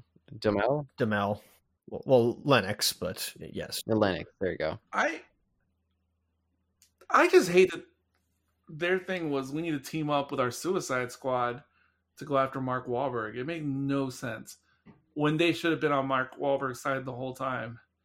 I get it, he's a fugitive, whatever. But then to team up with the Decepticons, like they're taking the enemy of my enemy is my friend concept like way too far. Well, didn't didn't uh, Optimus Prime kill the? I guess the Frances McDormand stand-in in the last one. Who was it again? Uh, Frasier. Oh yeah, yeah. Wasn't he basically that playing that same role? I don't know if it was Attorney General or someone like that. I'll find out. Yeah, Optimus Prime killed him, and yeah, so I thought that they were just like, oh, the Autobots are our new enemies. So yeah, I don't remember because there was Nest in the f- the second film, which was like the union between both, um, yeah, Autobots and like U.S. Uh, I don't know, like squad. I don't know if it was Air Force or whatever Lennox was, but then we had. I think they were in the second one, and then the third, fourth one. Sorry, I think third one, and then the fourth one. that we had Kelsey Grammer and the Man in Black, and they were working with Lockdown to like f- find and like destroy the Autobots and like I guess bring them as trophies.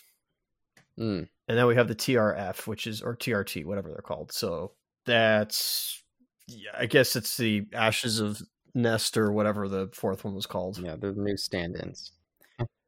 Cemetery Wind. Uh, Oh, so it just destroyed like part of the moon's surface. Never mind, it didn't actually like, but it's oh, it's anchoring Hey. itself. I forgot that we get that shot of the ship from from Dark of the Moon. That's, funny. I, even though I didn't like fact check myself, Eric, that was the Ark, correct? Like in the third one, Oh, Uh, I don't know about that. because cause that was the one that Sen- Sentinel Prime landed on, like used to get to Earth. And I can't remember if that's the Ark or if what they're in right now, like the you know what Bumblebee and Cade and Vivian. Who who knows? Because because like even in the opening of this movie in Arthur times, um, when Tucci goes, Merlin goes to ask for help, you see a ship that's like embedded into the the small mountain or small mound, and it's like there's just like so many arc illusions. I don't even know. Yeah. I I mean, it could be because the Ark wasn't just like okay, it was the ship, but it also could have been another ship. Yeah, so, They probably had other ships like the Ark They just called it that. So like, I assume like this is probably another arc ship. Which I know in one continuity of Transformers, the Ark was Omega Supreme. All right, this right here for some reason reminds me of Aliens, but that's that's where it stops. Oh, which part? Maybe I feel like I'm maybe to sink again. It was just it was just when like Cade was going through like the ship's bow- bowels, so I'm like, yeah, it kind of reminds me of uh, what do you, Hmm. what are they called? yeah, Kelsey Grammer's character Harold Attinger, he he wasn't he didn't have like a official title. Uh, like Black he wasn't. He- yeah, well, he like formed his own organization. Coalition. Yeah, which was called Cemetery Wind, which was his own personal like squad to go after Transformers, like in general. Yeah, I didn't know that. That's that's fair. So they're like, yes, he wasn't he wasn't CIA or or federal government or anything like that. other than being American. Okay, yes, he was American. That's not an official title, but yes. What is this like? Alien Covenant? The same year? Good grief! It is the same year. What the fudge?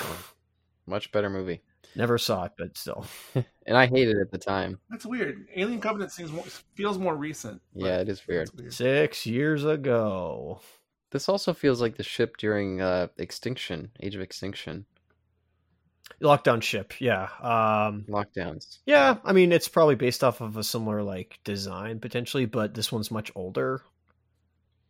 Yeah, Whereas that one was probably a lot newer and. But yeah, it's like a progenitor ship. ISS, I salute to you. Be cool to go you go to you one day. I, I assume you didn't actually go into. Well, no, no, no, he couldn't because I know Tom Cruise is going to try to film something in the International Space Station soon. Rip Brothers. I thought they were just going to completely destroy the whole ISS. Di- uh, well, it got maybe caught in the cross. I don't know. I think they just go right by it Oh wow, that's that's and funny. just leave it alone. They completely they completely ignore it. But I thought it was just going to completely destroy it in the. Movie. I just thought, yeah, I thought it was in the path. Like if a person's about to step on an ant, and they don't even realize, hmm. which sucks. yes.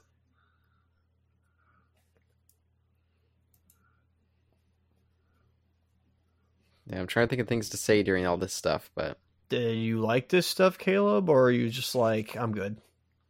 oh, I'm fine with it all. It, it's all progressing fine, the story wise, and this this makes you know I, I'm never lost. Is the nice thing. I do like how our our two leads, co-leads, had had their like vintage character uh costume change.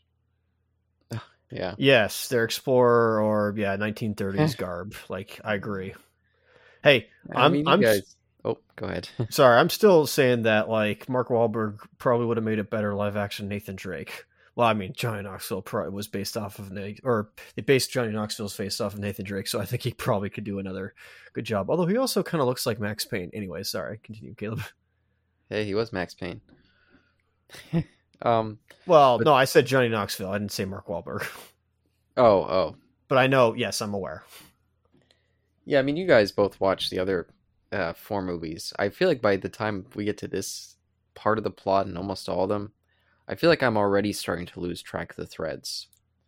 And that that's that's just a point to this one where I could keep track of what was going on almost all the way through, which that's that's just a surprise for these these movies. because I was so checked out the first two times I saw this movie, um, I never knew exactly what the plot was about until today, and it, it's all very well clear enough to me now. yeah. But I absolutely had no concept of it until today. Well, the thing of it is, is that all these movies are similar in that it's an artifact based plot. They're always like trying to look for the MacGuffin of the piece. Whether because I remember in like the first one, they're looking for the all the All Spark. The second one's the Matrix of Leadership, and I guess also the Star Harvester. Uh, the third one doesn't really have anything other than like the Ark, and then after that, it's just like Sentinel Prime is evil and Megatron's back or still there, and they're trying to bring Cybertron to Earth, so they kind of dump that like MacGuffin plot. But then the fourth one, um Optimus is getting in uh, is is being captured by lockdown, so they kind of avoided that. So basically, it was back to basics in this one, where it's like let's go just go back to a simple like you know plot uh fact plot excuse me where it's like yeah that's easy to find like that's easy to remember right Yeah, but even those early ones, they they always felt like there was so much going on that it was difficult to, to really keep track of one storyline. Even in that first one, I think there was there was the Sam Witwicky stuff. There was the the two scientists with Anthony Anderson and that Australian scientist, and then there was I feel like there was another thread. I can't remember what. Besides the Transformers, of course, there's the the Decepticons. Yeah. I think this franchise had trained me, you know, not to care about the plot. Hmm. That I that's what I that's the frame of mind I went into completely with this movie. So I just didn't pay any mind until today. And I actually it's actually more interesting now that I know what it is. Yeah, it's it feels like the first one that has like a cohesive mythology that it's building. All these other ones, they kind of felt like they were just throwing whatever at the wall and seeing if it stuck. This one, it does feel like there's a, a real history that they're establishing. Not that they ever do anything with it since it's the last one in this timeline, but but I do think that that mode that you're talking about right there was the same thing that Kat and Carl used when they did their turd off. Because this was another another entry in there, and they were both like, "This this is god awful. This, you could couldn't get much worse than this."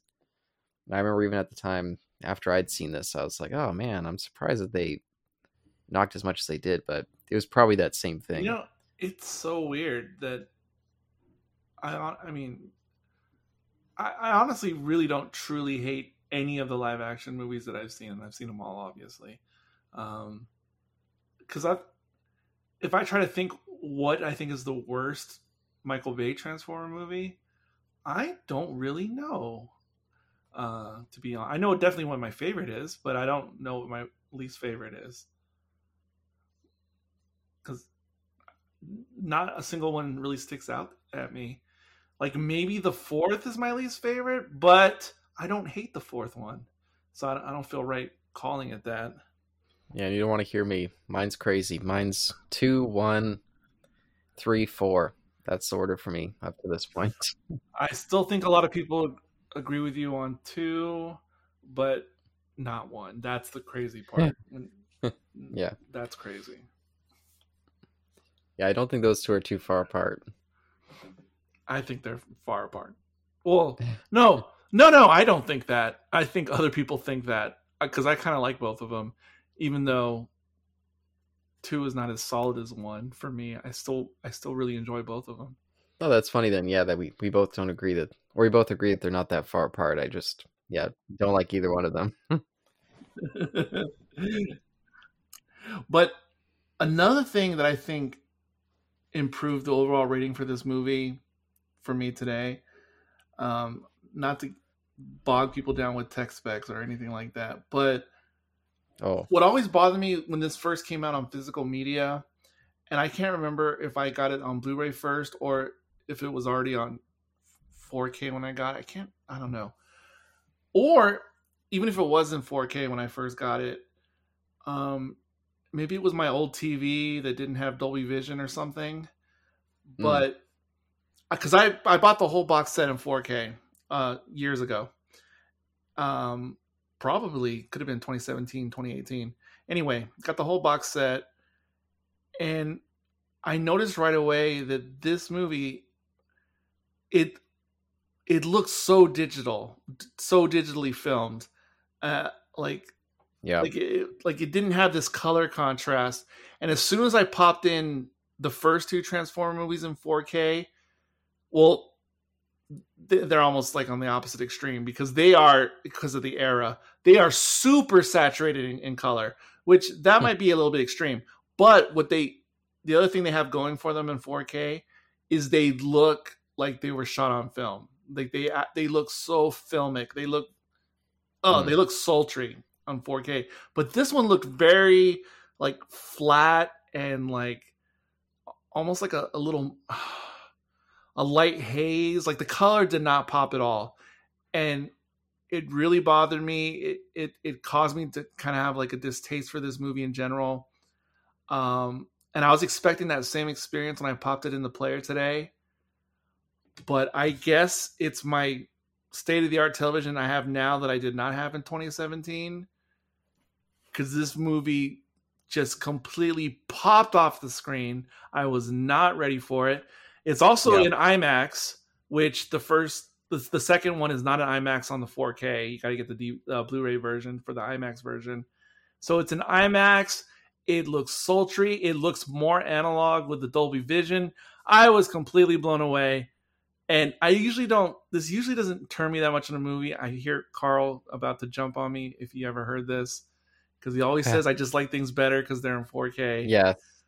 but it was it was not the 4K. It's the color. It's the color grade. It was always holding me back before, but it it blew me away visually this time. So I guess the disc Yeah. was always right. I just needed the right television to go along with the player.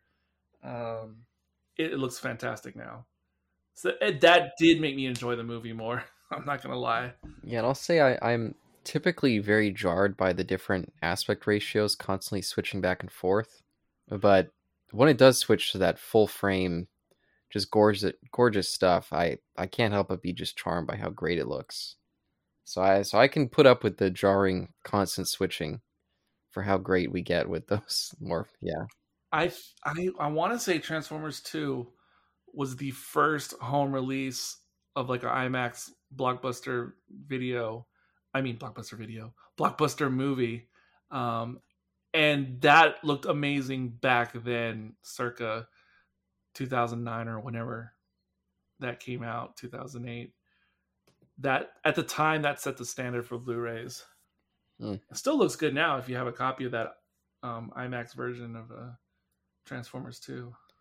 Oh, and just since we uh just heard Bumblebee's voice for the first time, uh, were, were you guys happy to see that? Uh, even though they don't really give us an explanation as to why it was finally fixed. Yeah, that, that I'm I'm stuck on the lack of explanation. yes. And then once I get over that part, why does he sound the way he sounds? It's not a good voice. Yeah, there's no gravitas. There's nothing to Or it. it doesn't match. No. It's like they just got the most bland voice you could get. And yeah, I wish there was some explanation if it was like, "Oh, Prime, you you you strangled me and it fixed my thing somehow." That would have been something, but just no commenting on it just feels weird. Especially because they set up early in this one that they were still trying to fix it all this time. And then just to, to be fixed it with no explanation. Yeah, just not the most satisfying thing. Hmm. oh, but Isaac, any any thoughts? Because I know that always bothered you with that. You know what? I'll pass. I think at this point I'll just sound like a whiny bitch, so it's like I'll I'll pass. Sure. Yeah, I just thought it was just an odd choice all around. And and there's been so many odd choices throughout this whole whole debacle of a, a franchise. I just I just don't know what to think at this point. And I also just don't care, really. I mean, come on. I mean, who could care? That's why I kind of give this movie a pass overall. Because yeah, I think this movie, despite being way too long, as they all always seem to be, and even though they still make their bad choices, just again throwing in characters that are just in name only, at least it's a coherent story. At least it has some cool sort of mythology going on. Um, and again, not not to overstate, because I feel like maybe I've so far in this commentary, maybe maybe over overpraised it or overemphasized how much I, I like it. I still don't think I'd ever really go back and watch this again just for my own enjoyment. I'm, none of these Transformers movies I would willingly just go back and watch again just for fun. But at least with this one, I feel like I could hold on to it and, and sit through it the whole way through, even though I was starting to look at my watch, uh, probably around this time, the two hour mark. But at least, at least, it was not filled with stupid humor, not filled with uh, as much racist kind of stuff, uh, or um, uh, just like gross, like violent humor. Like I remember the Bernie Mac thing in that first one when he was talking about his his mom or his grandma, and he was like, "Oh, I'd bust that bitch up the side of the head." and I was like, "What the fuck? Like, why so like, why is there such like an anger to this uh this this humor?" So, yeah, that definitely helps me uh to be able to enjoy this one more than Yeah, for sure. yeah that other crap. By the way, I, I think me and Isaac talked about this just a little while ago. That I went back and rewatched The Rock, uh, somewhat recently, and even though it was definitely a better movie than any of these Transformers movies, um, I'd, I'd always loved it as a kid. Even going back to it now, some of that weird Michael Bay humor Oh yeah, there's, there's is it's in there. It, it's not as strong as um, some of his like like Bad Boys or the Transformers movies.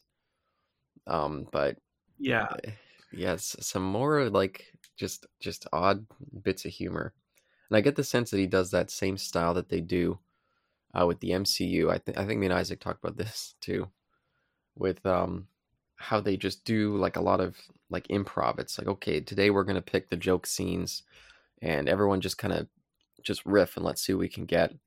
And I don't know, maybe maybe Michael Bay like brings something out in these folks or I don't know, but it's it always is that weird like base humor.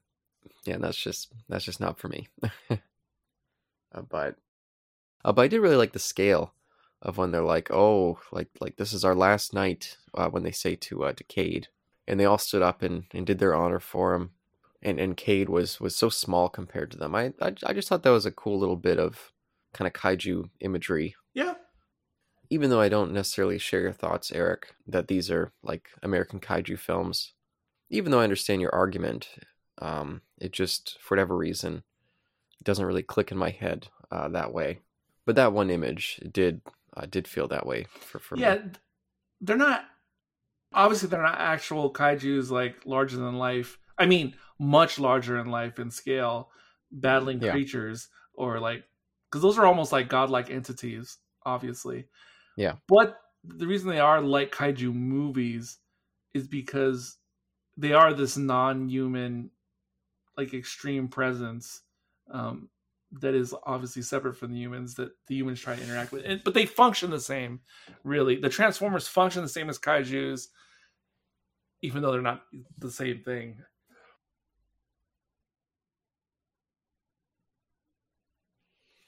Any comments there, Isaac? I feel like you want to jump in. I really was like trying to dissect, and I probably would have to watch this multiple times. I was really trying to dissect like what all the meaning and like the the the the, the images and what the story is here. Like not what it is, but I'm trying to think of like what um how I can relate all this to like you know form a, a good argument or a good like analyze the film as a critic. And I I came out with nothing. I'm like like really try like i was really trying to give this like a it, it's it's like fair dues to like be a, a real film Hmm. uh not, not not a real film but like you know treat the film as i would any other and i think i've failed as uh as a uh, well non-existent critic But just to, I mean, the Last Knight in particular of the series, yeah i was really trying to uh, well just no the oh i meant like the movie right? Right, the movie. I mean, like you could do it for the other movies, but not this one, the other Transformer movies. well i never well no i could i, I would have to do that for those but for this one i was really trying hard to like how to how do i like Wow. make a form an argument here how do i like what can i say what can i like you know analyze and extrapolate from this plot and i got nothing Do you feel like you do you feel like you could follow the plot? Like you knew what was going on all the way through? the plot's very easy to like stay here like it's it's we have Yeah. all the like you know these soul it's a war like where we, we basically see a battlefield take place whether it's like humans or autobots like this is a war uh that's that's going on right now and they're trying to basically stop galactus from uh consume like destroying other galactus Yeah. Well, I don't know about other galactics, but well given that other galactus is the earth but again sorry sorry projecting i gotta stop Yeah, it's not. i gotta stop Yeah, you gotta forgive Caleb on that one because it's not. It's not explained to any degree, because it all the stuff that's unspoken that a Transformer fan would fill in the blanks with. Yes, it is like a Galactus type thing, but it, none of that is really shared in this movie. Um, so you'd have to deduce it from like an offhand remark that Quintessa makes is the only reference. yeah, I'll, I'll tell you what I am thinking from what they're presenting here because they don't really give us an explanation. I almost got the sense that this was almost like Prometheus, where the Transformers like almost created this planet that the humans are living on, and then they went their own way. Maybe it was these Quintessa people. Maybe they created this. They're like the uh, the engineers, and then years later, the the Transformers are called back, and then that's why they've been tied up with Earth all this time. But that Earth itself wouldn't exist. Same way maybe Cybertron Cybertron wouldn't exist if it wasn't for these Quintessa people. Okay. So is that is that fitting anywhere? Does did you guys track that with this the plot Mm, here? I mean, th- I think that's a good deduction based on the materials given, but I don't think I don't think that's the the, the direction they're going, or Hmm. trying to imply. Although I was going to say an- another recent movie that harkens back to this climax, um, which I don't fully understand. Well, I understand maybe a little bit better, is the Eternals. You don't see any parallels there with the climax of that movie and this movie? oh yeah, I definitely do. Definitely do. Yeah. And even that, the Eternal scheme, that might be more related to what you just brought up with Prometheus, actually. Yep. It's also in that yeah category as well. Yeah. But Quintessa drops a hint earlier in the movie when, when she first encounters Prime, or vice versa. Um, she drops a hint, which is like a what do they call it? A, a dog whistle for longtime Transformer fans. But the problem is they don't explain it, the the dog whistle, and so it's all just up in the air. Because they're implying that a very significant legacy character is somehow one with the earth which has never been a thing in transformer lore before. But they just drop it like it's nothing and then they don't do any they don't do any further explanation so i don't know what the fuck to think about it. I intentionally like moved past that point because it wasn't important to Caleb.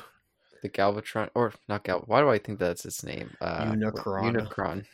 I keep wanting to call it Galvatron. Now, So that's. hold on a second. I'm I'm or sorry, you finish. Oh no, you you go ahead. Go ahead. See, what I'm trying to I'm not trying to piece together what's happening in the plot. I'm trying to make analogies to like what is Michael Bay trying to say with this film? What are the writers trying to say with this film? Is he saying that look, by the end of this film, all enemies aside have like eh, all these people were enemies before, here they are united under one cause. Is that what he's trying to say? What's the what is like what does Cybertron represent? Uh what does Megatron represent? What does Quintessa represent? Is she like, you know, an invading like uh Wow. invasive force like that's that's what i'm trying to get at because i i can't speak for this film as a fan because i'm too um i i, I forgot the word just now but i'm i'm too biased that's the word i'm too biased for for this franchise Well, if you're looking for a director who has something to say and is trying to make a well orchestrated thematic kind of point, yeah, you're looking at the wrong guy. That's that's not Michael Bay's style of filmmaking and anything that he's done. yeah this almost reminds me of like a what are they those guys names like an emmerich film Yeah, and don't forget he's not he's not writing. I mean, this is just they're basically putting together a big set piece kind of movie. It's not a you know how like this is an old school blockbuster. I have to kill you. What was that? Sorry, no, I Eric. was, no i questioned that too i was like i didn't notice that just now What the hell was that? i have no idea that's a good question uh, some guy uh one of the teamsters got fired that day and he just like just to see if like snuck in and left a Yeah, subliminal if- message yeah oh my god that scared the crap out of me yeah, I don't know what that was. that's not my end i It's swear. a, it's a type. that TARDIS? It's a type forty. Anyway, Yeah. Um, it just does that spontaneously to scare the shit out of me. Um, oh god, what was I gonna say? Oh, I was gonna say, you know how like in the in the original Godzilla movies, how originally there was all this, you know, symbolism and you know, Yeah, the the chickens are coming home to roost, meaning like the nature or Gaia of Earth is taking back, you know, what humankind has screwed up. And you know, there's like that very direct messaging and post World War II, blah blah blah. But then you know, as you get further on in the series, they just kind of like drop all pretenses and just you know get the monsters going at it. And I, I, I kind of think there's not really a bigger picture to this particular movie. Like in the, I think it, it's just another, you know, like the those Emmerich films. It's just it's just potential another cataclysm end of the world type situation. Yeah, and and what makes this one, in my opinion, better than the previous Transformers is they managed to get that part right in a way where I'm never scratching my head or feel like they're feel like they changed their mind somewhere and we have dangling threads or convoluted stuff that I can't keep track of because there's too much action distracting. That that's why I highlight this one as having a bit of a better script, not because it's more thoughtful or more trying to say something, just that it feels like more of a, a comprehensive story. Oh, you know what it is? You know what the message is? So, like these these weird appendages of Cybertron that are like yeah dragging across the earth like anchors. I, well, yeah, kind of like anchors, and and they're kind of bothering me. I'll say more what later why they're bothering me, but yes, they just made me think of like dredging a river. So maybe there is some symbolism between like like dredging humans in humankind off the face of the, the planet Earth. Tilling the fields. Maybe there's something going on with that. Yeah, maybe something with that. Yeah. But that aside, back to physics and whatnot. Oh no! Yep. No, what bothers me really about them is that, like, you know, it doesn't take a very large um, asteroid or meteorite to cause significant damage on the on the on the planet. One kilometer. But with what we're seeing and how much contact is happening, like I think this would be an extinction and event, like without question. Um, without yeah. question, this is an extinction event. All life on on planet Earth is over after what we've seen already in, in the movie. Yeah, volcanoes exploding everywhere, earthquakes destroying cities. Not to mention the the impact explosions from because I mean maybe they're supposed to be like, oh, this thing, it didn't come in too fast, so they just kind of slowly glided into the earth. I think that's what we're supposed to believe, but no, no, no. this is destruction on a whole other level. Yeah. It's incredibly huge. Like when they show those space shots, like there's no way. Yeah, it's not viable. Yeah, that's that that is the the big suspension disbelief in this one. Maybe some people think it's King Arthur, but it's that. That and I checked the specs on the Osprey vehicles, um, the propeller vehicles, and they cannot fly to this altitude. Um, that's another thing because they mentioned the movie they're they're twenty thousand feet, and Ospreys cannot go to twenty thousand feet. Well, I'll just say as a, as a bird watcher, I just uh, two days ago for the first time ever, I saw an osprey just flying around in Surrey, BC, and I always knew they were here. I just never once seen one, and I've always been looking, and I finally saw one. So, so that's not interesting to anyone but me, but I just figured I'd mention it. I didn't really know what osprey looked like until right now, and uh, yeah, guess, they're beautiful birds. I guess I can see the resemblance um, to the vehicle. I mean, you know. Oh, that's what that looks like. So the dragon looks like atomic scrap dragon from Yu-Gi-Oh. That's that's hilarious. I think I got it. I think this the climax of this film, and maybe like what the message is trying to say, though not really, is so Earth is secretly Unicron, this transformer, and Quintessa is the antithesis of Unicron, and so she wants to destroy the Earth. Well, yeah, they're arch enemies. Yeah, at least like what the movie has presented. I'm thinking uh, initially, I was thinking like, oh, maybe it's similar to Man of Steel, where like Zod wants to terraform uh, the Earth to become New Krypton, uh, but it's not. I mean, maybe well, Quintessa is going to use like you know the Earth's material, like Unicron's materials to like I guess restore Cybertron. So yes, in I, a way, it's similar to that. Yeah, in a technological kind of way, I think. So it's yeah. no different than uh, organism feeding off of another organism to sustain its life. Okay. Kinda, yeah. Like humans are parasites on the earth. That kind of is that you think that's what they're saying? I didn't say that. I just said like I'm going. Uh, hang, hold on a second, sir. I just boiled it down to like what any organism does, but, where it eats another organism, or at least you know it needs to feed and you know have energy to sustain itself. From a transformer point of view, you would it would be hard not to think of humans as like a parasite on the Earth, aka Unicron. Now, from another point of view, from a James Cameron point of view, this is like the anti Avatar Pandora. Yeah. Because here the humans are the Na'vi. Um, and the Transformers are the humans. I guess my question is that if, well, obviously we're not going to have this, but if Unicron is a transformer, how did how did humans become to be exactly?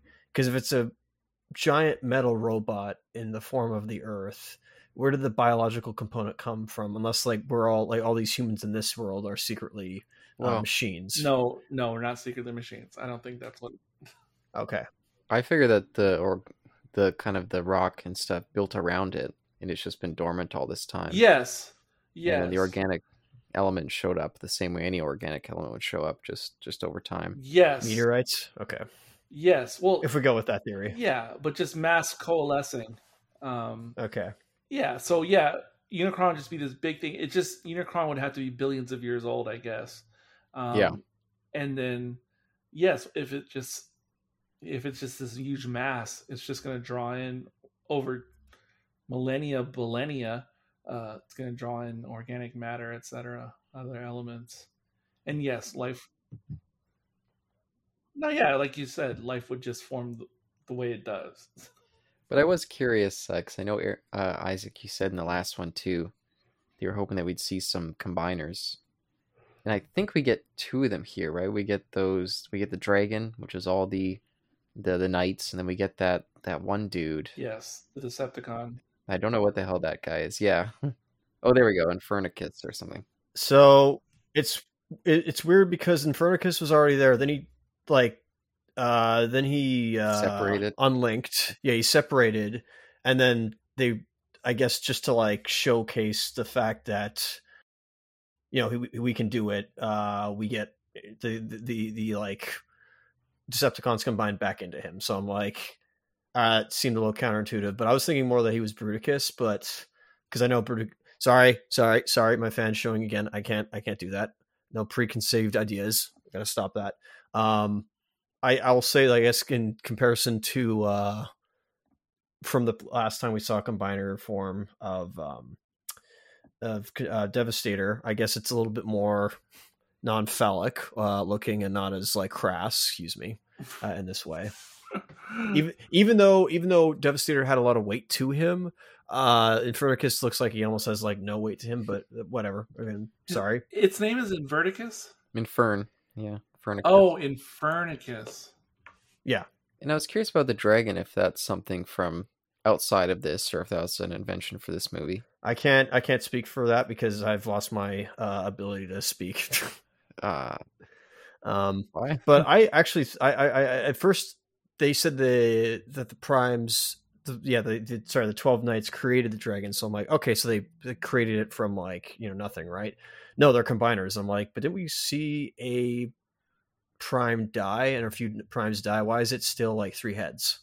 Like wouldn't the mass be a bit like you know would it only be two headed dragon instead of three? Anyways. Um, there was a dragon, at least one I can think of, maybe two, like Transformers before, but nothing like this. Um, Hmm. uh, yeah, no, no, nothing that's like a, a true massive dragon. What was uh what was oh great so Optimus in the last film was uh Oh, he, yeah. he he was writing Gr- Grimlock and in this one he's uh switched Grimlock out for a uh, uh Blue Eyes Ultimate Dragon making him Dragon Master Knight anyway um And I will say, uh, with the dragon, I, I like the I like the idea. I just wish that it looked more like how they have the Transformers look now. It looks more like what we would have seen in those first two when they're really like there's too much stuff going on all the time. whirlwind attack I wish it looked more solid. Yeah, it turns out they're losers when they're not all combined. They should have just stayed as combiners. and they also did the problem of attacking him all at once Yeah, you can't ever do that Yeah, I agree with what you said, Caleb, about um, what, what, dragon. Yes, about the look of it. Um, the thing about Infernocus, yeah, technically a combiner, But what I don't like is that when it's it's disparate parts, they all look Oh, the yeah. same and they look like what they form into. Yeah. I don't like that at all. it is weird. It's like it's not actually. It's like it's more the big thing, and it can just split itself into smaller guys, but it's not. Yes, yes, exactly. I don't like that at all. yeah, it's That's weird. not what's fun about combiners. Not allowed to have opinion. Not saying anything. Not saying a thing. Oh, but Isaac, I I also remember. I, I don't know why I remember this, but that you mentioned Hot Rod and that you're hoping that he would show up here for some reason. Uh, were you happy to see him? I don't know why. I don't know why I even remember it. Again, but- I'm not allowed to say anything. I'm uh, I've I've lost I've lost my ability What? to uh, criticize or at least you know be a fan of this film. Hey, you started this retrospective. You got to give your opinions here. That's I'm I'm here for you. You know, Uh, I I didn't want to do this series. like they don't really. Well, again, I think it's for fan service, just because it's like, hey, everybody, it's Hot Rod, because they're like running out of Transformers, so they either come up with their own ones. I mean, why don't they just like, what did they have to use Hot Rod? They could have just created new characters. just since you said you wanted to see him, are you? uh, Did, do you feel like this has been satisfactory, or do you feel like they, I didn't orgasm when I saw him, if that's what you're asking, but like, No, the role he has in his in this film is not exactly a character piece. that's fair. Uh, doesn't yeah. exactly have a character other than like, hey, I'm French, um, which is interesting. Uh, oh yeah, the Mummy also came out this year. I forgot about that. And is that a hot rod thing, or is that an invention? Sorry. Uh, no, he's played by the guy from well, not in this one, but just the the cool claim to fame in Hot Rod's case. He's, he's played by uh, what's that main dude from uh Bref- the Breakfast Club? Oh oh, my god. interesting. Not my, Michael Anthony Hall, not in this one, but like that's the- in the like '86 film. But anyway, um, it's besides the point. Uh, he's here to have a what do you call it? Wait, he played Hot Rod in the Transformer movie? yeah, in '86. Like not Michael. Anthony Michael Hall? No, no, no, other guy, other guy, other other guy. Not Emilio Estevez, the other the other guy. Oh, the bully one. The brooding one? Yeah, He did the Oh. voice for Hot Rod? in '86. What? Never Yeah. knew oh, that. interesting. Look it up. Yeah. Uh, but anyway, I am gonna look it up. the only reason he's here, the only pr- reason Hot Rod's plot related is because he has that time uh, re- reduction gun or whatever it's called, Hmm. time dilation gun, where he can create like he shoots a bubble and in the bubble like all of time like just goes in slow motion. Yeah, no, I think that's actually a cool weapon. I like that. So he technically does have relevance in the plot. And I think I, I can't remember if you guys if it was in that discussion, but I remember you guys mentioning how in one of these these things, the Transformers all had like their u- own unique abilities or artifacts or something like that. that was in our uh, Transformers animated. Yeah, so I was like, oh, is that another kind of callback to that stuff? Maybe Isaac would like that. I don't know. Oh my god. Judd Nelson did the voice for Hot Rod. Thank you, Judd Nelson. That's that's it. Wow. that that was actually a cool use of that stopping time gun right there. Well, yeah, it, Yeah, it was. it was. Yes, I wanted to call it Chekhov's stopping time gun when it first appeared in the movie because it you knew it it had to factor in some kind of way, um, hmm or you would think because Michael Bay doesn't play by those rules, but you would- Usually, yeah. you would think though that it would have some, some role to play. No, when you brought Hot Rod, that's it's it's utter sacrilege to the old G1 fans. Um, Oh, really? because Oh yeah. the, I don't know what it is with the Michael Bay movies in the sense that you know they use these legacy names, and with some characters they try to make you know like with Optimus and Bumblebee they try to make them somehow relate to the original characters. Hound a little bit, Ironside a little bit in the first one. Ironhide. Sorry, yeah, Ironhide. It's okay. But then with other characters, they just use them in name only, and Mm. and there's like and Hot Rod is one of the most egregious. Um, because why is he this like weird French?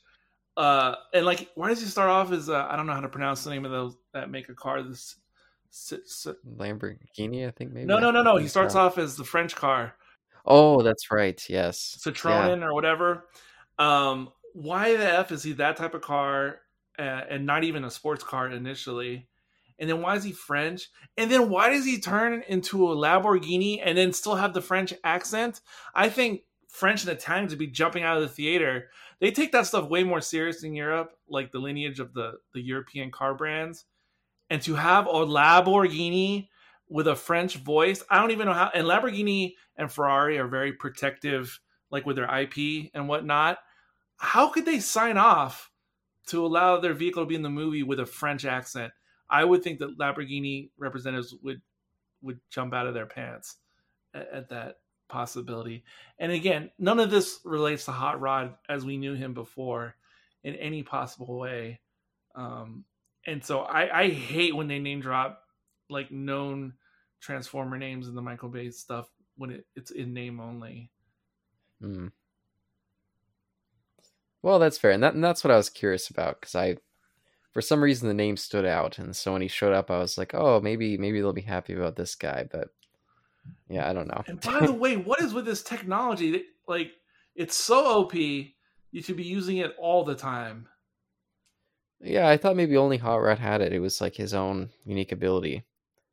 And I was like, oh, I, maybe it'd be more cool if the Transformers were unique and they all had their own stuff. But it's a cool thing, but it's a it's a game breaker.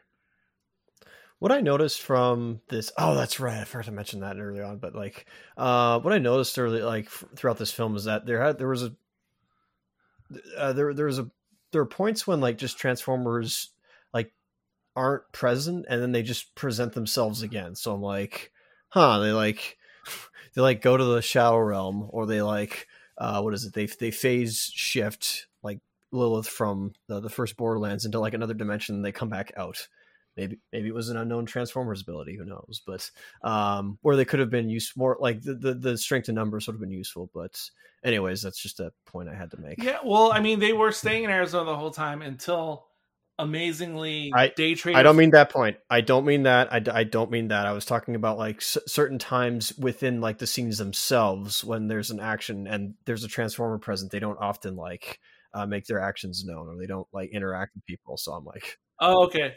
In that case, I would use the same argument I brought up with Way of the Water, where the Na'vi tribe, the water tribe, mysteriously disappeared during the action scene. Yeah, I'm making a point of it. I don't care, uh, or at least, excuse me, I, I don't care very much for it. So I'm just like, I'm just pointing it out.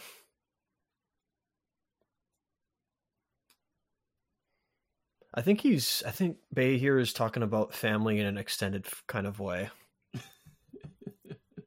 yeah, Right. I mean, yeah, I think that's the implication.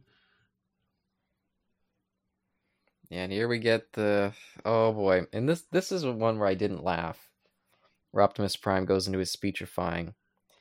It just feels a lot less overdone and obnoxious, like a lot of them are. Most of the time, whenever we get to this end speech, I'm rolling my eyes so hard that I'm, yeah, I almost want to just switch it off right then. You know, So this insane climax that happens. I mean, the actual situation of Cybertron, etc. And this feels like something that would come out of a new Who RTD um, series finale. hundred percent, hundred and I mean, of course, I mean, of course, there's the end of time, but without even going there, um, yeah, it's just last something Time Lords. something that's on a un, unimaginable scale that there's no way Earth could possibly survive. Now, this is Yep. weird. This what's happening right now because I feel like this was supposed to be a mid or end credit sequence, but they just literally stuck it to the end of the movie. Yeah, and I, I do think it's interesting. I, it it does feel intriguing. Well, The fact that it was never followed up on it, it I do wish that it wasn't immediately following the end. I have PTSD from the end of um, the X Men movie Days of Future Past because its post credit scene was very similar to this, and it got me so hyped up at the time. And then when Apocalypse came out, it was a, an apocalypse in more ways than one.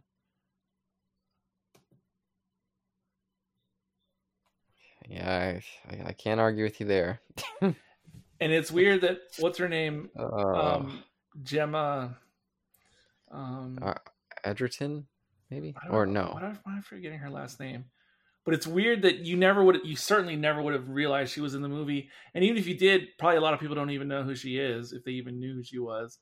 Uh, and and you just get to see her for that tease at the end. Yeah. Oh, but yeah, since we've we've come to the end of yet another Transformers movie, I feel like we actually didn't talk about all the, the plot stuff that much. which- Hardly. yeah. which again, I feel like is is more interesting than some of the stuff we've got in the past, and that that's my biggest strong suit. I'll I'll never really be into these Transformers movies. They're just not the type of movie that I watch in my spare time for my own enjoyment. But for one that I've been forced to watch for a podcast, I I do think that this one feels like a touch above the previous uh, entries. I would still say, since we've been doing the Fast and Furious stuff as well, this is on par with the last couple Fast and Furious movies. I feel like it's oh, it's Gemma Chan. Yeah, exactly. Gemma Chan. Yeah, I feel like it's yeah, it's definitely in that same type of movie mode that I'm just not a fan of. I find that stuff just overblown and obnoxious and difficult to Well, keep my interest. There's just like uh, th- these action movies. Are just ugh. that's kind of the way I always felt about the later Fast movies, even though I hadn't watched them.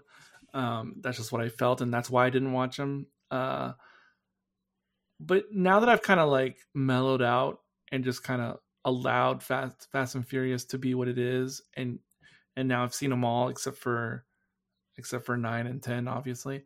Um, and now I'm at peace with it, and it's okay, and it's it's totally not my style, and it's not my thing, but I can Yeah. be into it, and I definitely think that Transformer movies or the franchise with Michael Bay and Fast and Furious, I definitely feel like they're in some kind of similar space in terms of genre.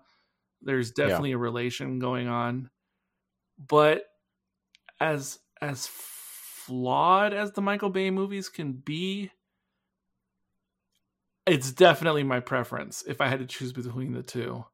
Um, and it probably is partially the the nostalgia connection, or maybe it's because I'd rather default to if I'm going to go for mindless action, I'd res- I guess I'd rather go for the more sci-fi oriented versus the espionage oriented. yeah. Maybe, maybe that's another bias I would have. Yet I'll say this kind of filmmaking stuff, I feel like it fits more for Transformers just knowing where the Fast and Furious started. Like I still think tho- those that first one especially it's just crazy that that's what that series became. It was just a simple heist thing, little undercover cop thing and it ballooned up to that ridiculous stuff. The, the weird thing about the Michael Bay movies and their origin, the Transformer ones, it'd be like the 90s version of the Mario Brothers movie, except if it was wildly successful. Do you know what I mean? Yeah, I do. Just like almost a bastardization in name only. Yeah, because yes, exactly. Except if it was like a moneymaker. That's Yeah. kind of what the Transformers movies are.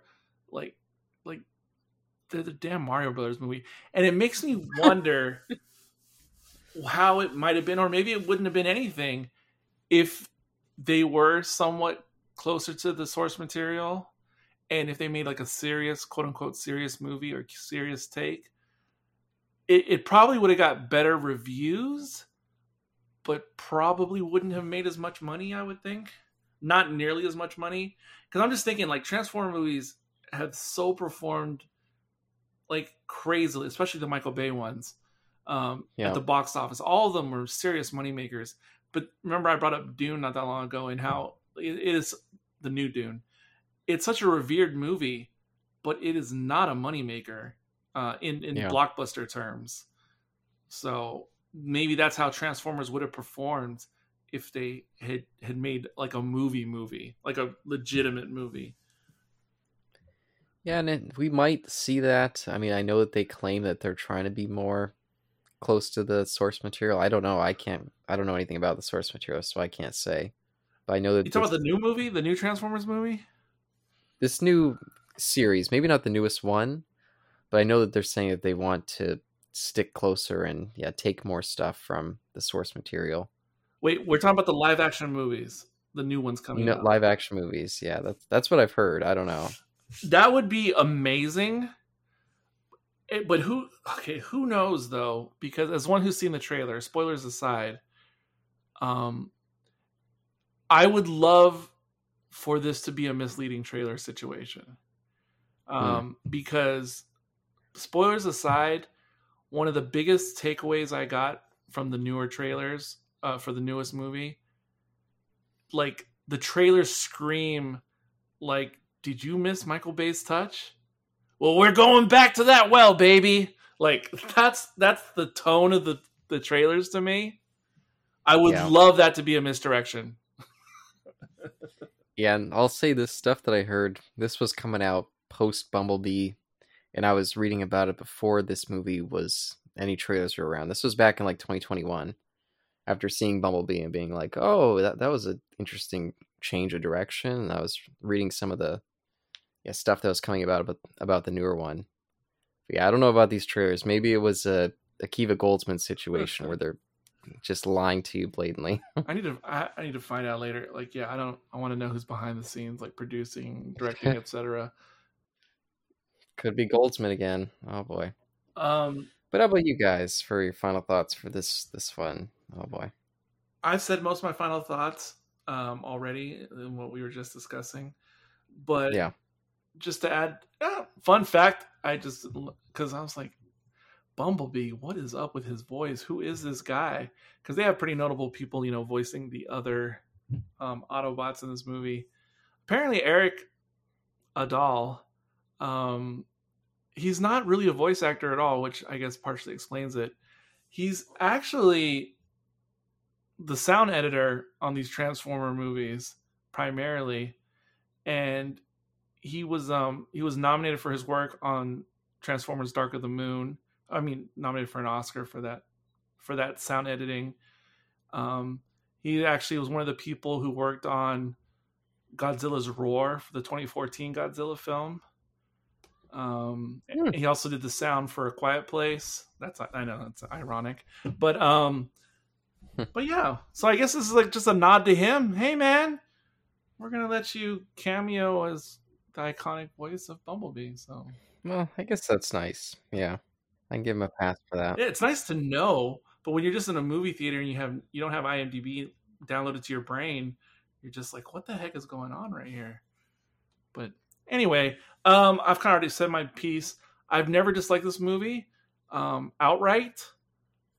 I did feel like I was definitely ready. Well, I was already ready to move on from Michael Bay before this, even though I didn't hate any of Mm. his movies. Um, but after seeing it today, I it has gone up considerably in my mind. As whatever I thought of it before, it has it has gone up considerably as a much better movie than I initially thought, despite its flaws. Yeah, and I just want to comment for Isaac gives his final thoughts because I, I don't think we mentioned it, but I just saw in the trailer or the the credits here. Is it is it bizarre that he- they brought back Stanley Tucci to play Merlin after him being kind of a main character in that last movie? It's just kind of a weird thing to do. I don't know. I thought it was like a, a friendly cameo. Yeah, I- think that's what it was, but just a bit strange. Yeah, we love you so much for your previous stuff. Um, and and the guys in the special features, I told you, like the Arthur Lancelot guys, like they're all nobodies in in the acting world. Yeah, they did nothing but revere Tucci on set. Like he was their GD hero, superstar, greatest character actor who's ever lived. Like they were just like just completely gushing over the guy on set. No, it was it was great. It was wholesome, but they were there you go. they were simping on him. Let me tell you. Oh, yeah, callback. There we go. Yeah, bring it all around. And speaking of uh, Isaac, do you want to give your your final thoughts there?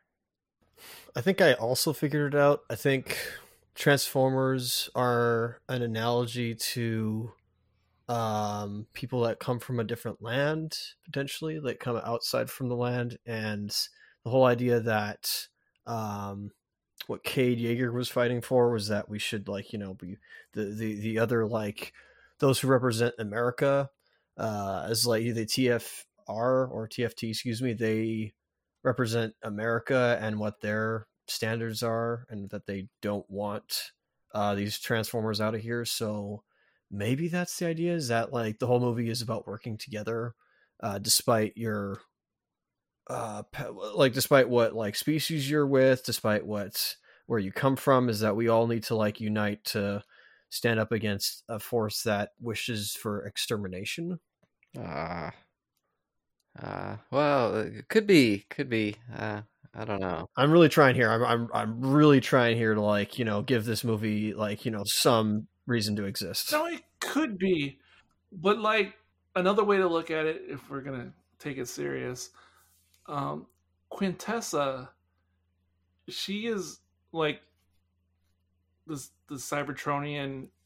She she's the embodiment of of a Satan like character, and I mean the concept of Satan, not necessarily the biblical Satan. Of course not. But the concept of Satan, she's basically that to the Cybertronian kind, and so then it just becomes a grand. I mean, because ultimately, yes, there's a coalition aspect, there's no doubt about that, but um, it's it's still very much good versus evil in the classical sense because she is Satan in the sense of everything they can undo our world personified. Because I don't know what else her motivation is. Um, well, I mean, I know she has revenge. That's that's part of her motivation, but that revenge entails of like total destruction of our world. Yeah, I think that's that's probably something. So I know my thoughts aren't and and my vocabulary and the, the way I'm speaking is not all, you know, there, but I think I think something like that is is what this movie is about. I guess that's what all these movies are about is that no matter, you know, the Transformers being an analogy for, you know, the other uh is that those of course there's two like there's the Autobots, they're they're like they're one part of the other. They're like the good aspect of the other, and then there's the Decepticons who are well, obviously the bad traits of the other. But those who make their actions known of of wanting to decimate and assault and ins- to enslave and whatever barricades uh, Punish. mantra was on his yeah to enslave and punish thank you. Those who uh, wish to spread like hate and dominate th- that is the enemy. Whereas those who wish to bear open arms and to even though they didn't exactly share their technologies with each other uh the, the transformer the autobots i mean they still wish to give a hand to the humans i guess that's the people we should be you know uh in in league with and and trust. So i'm i'm i, I hope that all the the many people who worked on this film were compensated. They didn't have to work crunch time. I think, despite me not liking all the effects, I think they, you know, you guys did a good job. I hope, you know, I hope you guys get recognition for this uh, and go on to work in other uh, good projects. You know, this movie made a lot of money. If you enjoyed this movie, that's that, that is definitely good. But I'm definitely going to be putting a uh, not feeling it on here. Uh, so yeah, I guess we have we have one more of these to do before we uh, get to 86, and we'll probably put out a discussion video uh, over the what's what's that movie called? Rise of the I keep wanting to call it Rise of the Beast Machines, uh, but it's called something else. It's just Rise of the Beast. Okay, Rise of the Beast. Thank you, sir. Uh, but thank you both of you for joining me on this uh, adventure again. Eric, I know you you know had a had a hoot of a time. Caleb, I know you really don't want to be here, and thanks for for being here. Uh, you, I definitely owe you one as, as I usually say. Uh, you had to put up with me with the Fast and Furious franchise. Don't worry, I'll be doing uh, everything you want to do. So enjoy. I enjoyed that series more. Yeah, I, I get. I guess so. I guess I'll. Uh, yeah, sure. Um, any anything else you want to say, Caleb, or are you good? I'm good. Take us. Take us home. Yeah. Um. I guess like this movie is implying, you know, d- don't be too quick to judge a person's character, but obviously don't profile them. It's really hard, right? Like it's it's really hard to like determine like from some some somebody from someplace else. Like you know, from I think if they're you know wanting to be a, a good, I think pe- people down uh, to their bone are, are trying to be a, a good pe- person. It's just like you know certain external factors that cause them to be um, led astray and, and, and do things that aren't in the right way. But anyways, um, till next time, everybody, uh, take care. Peace out.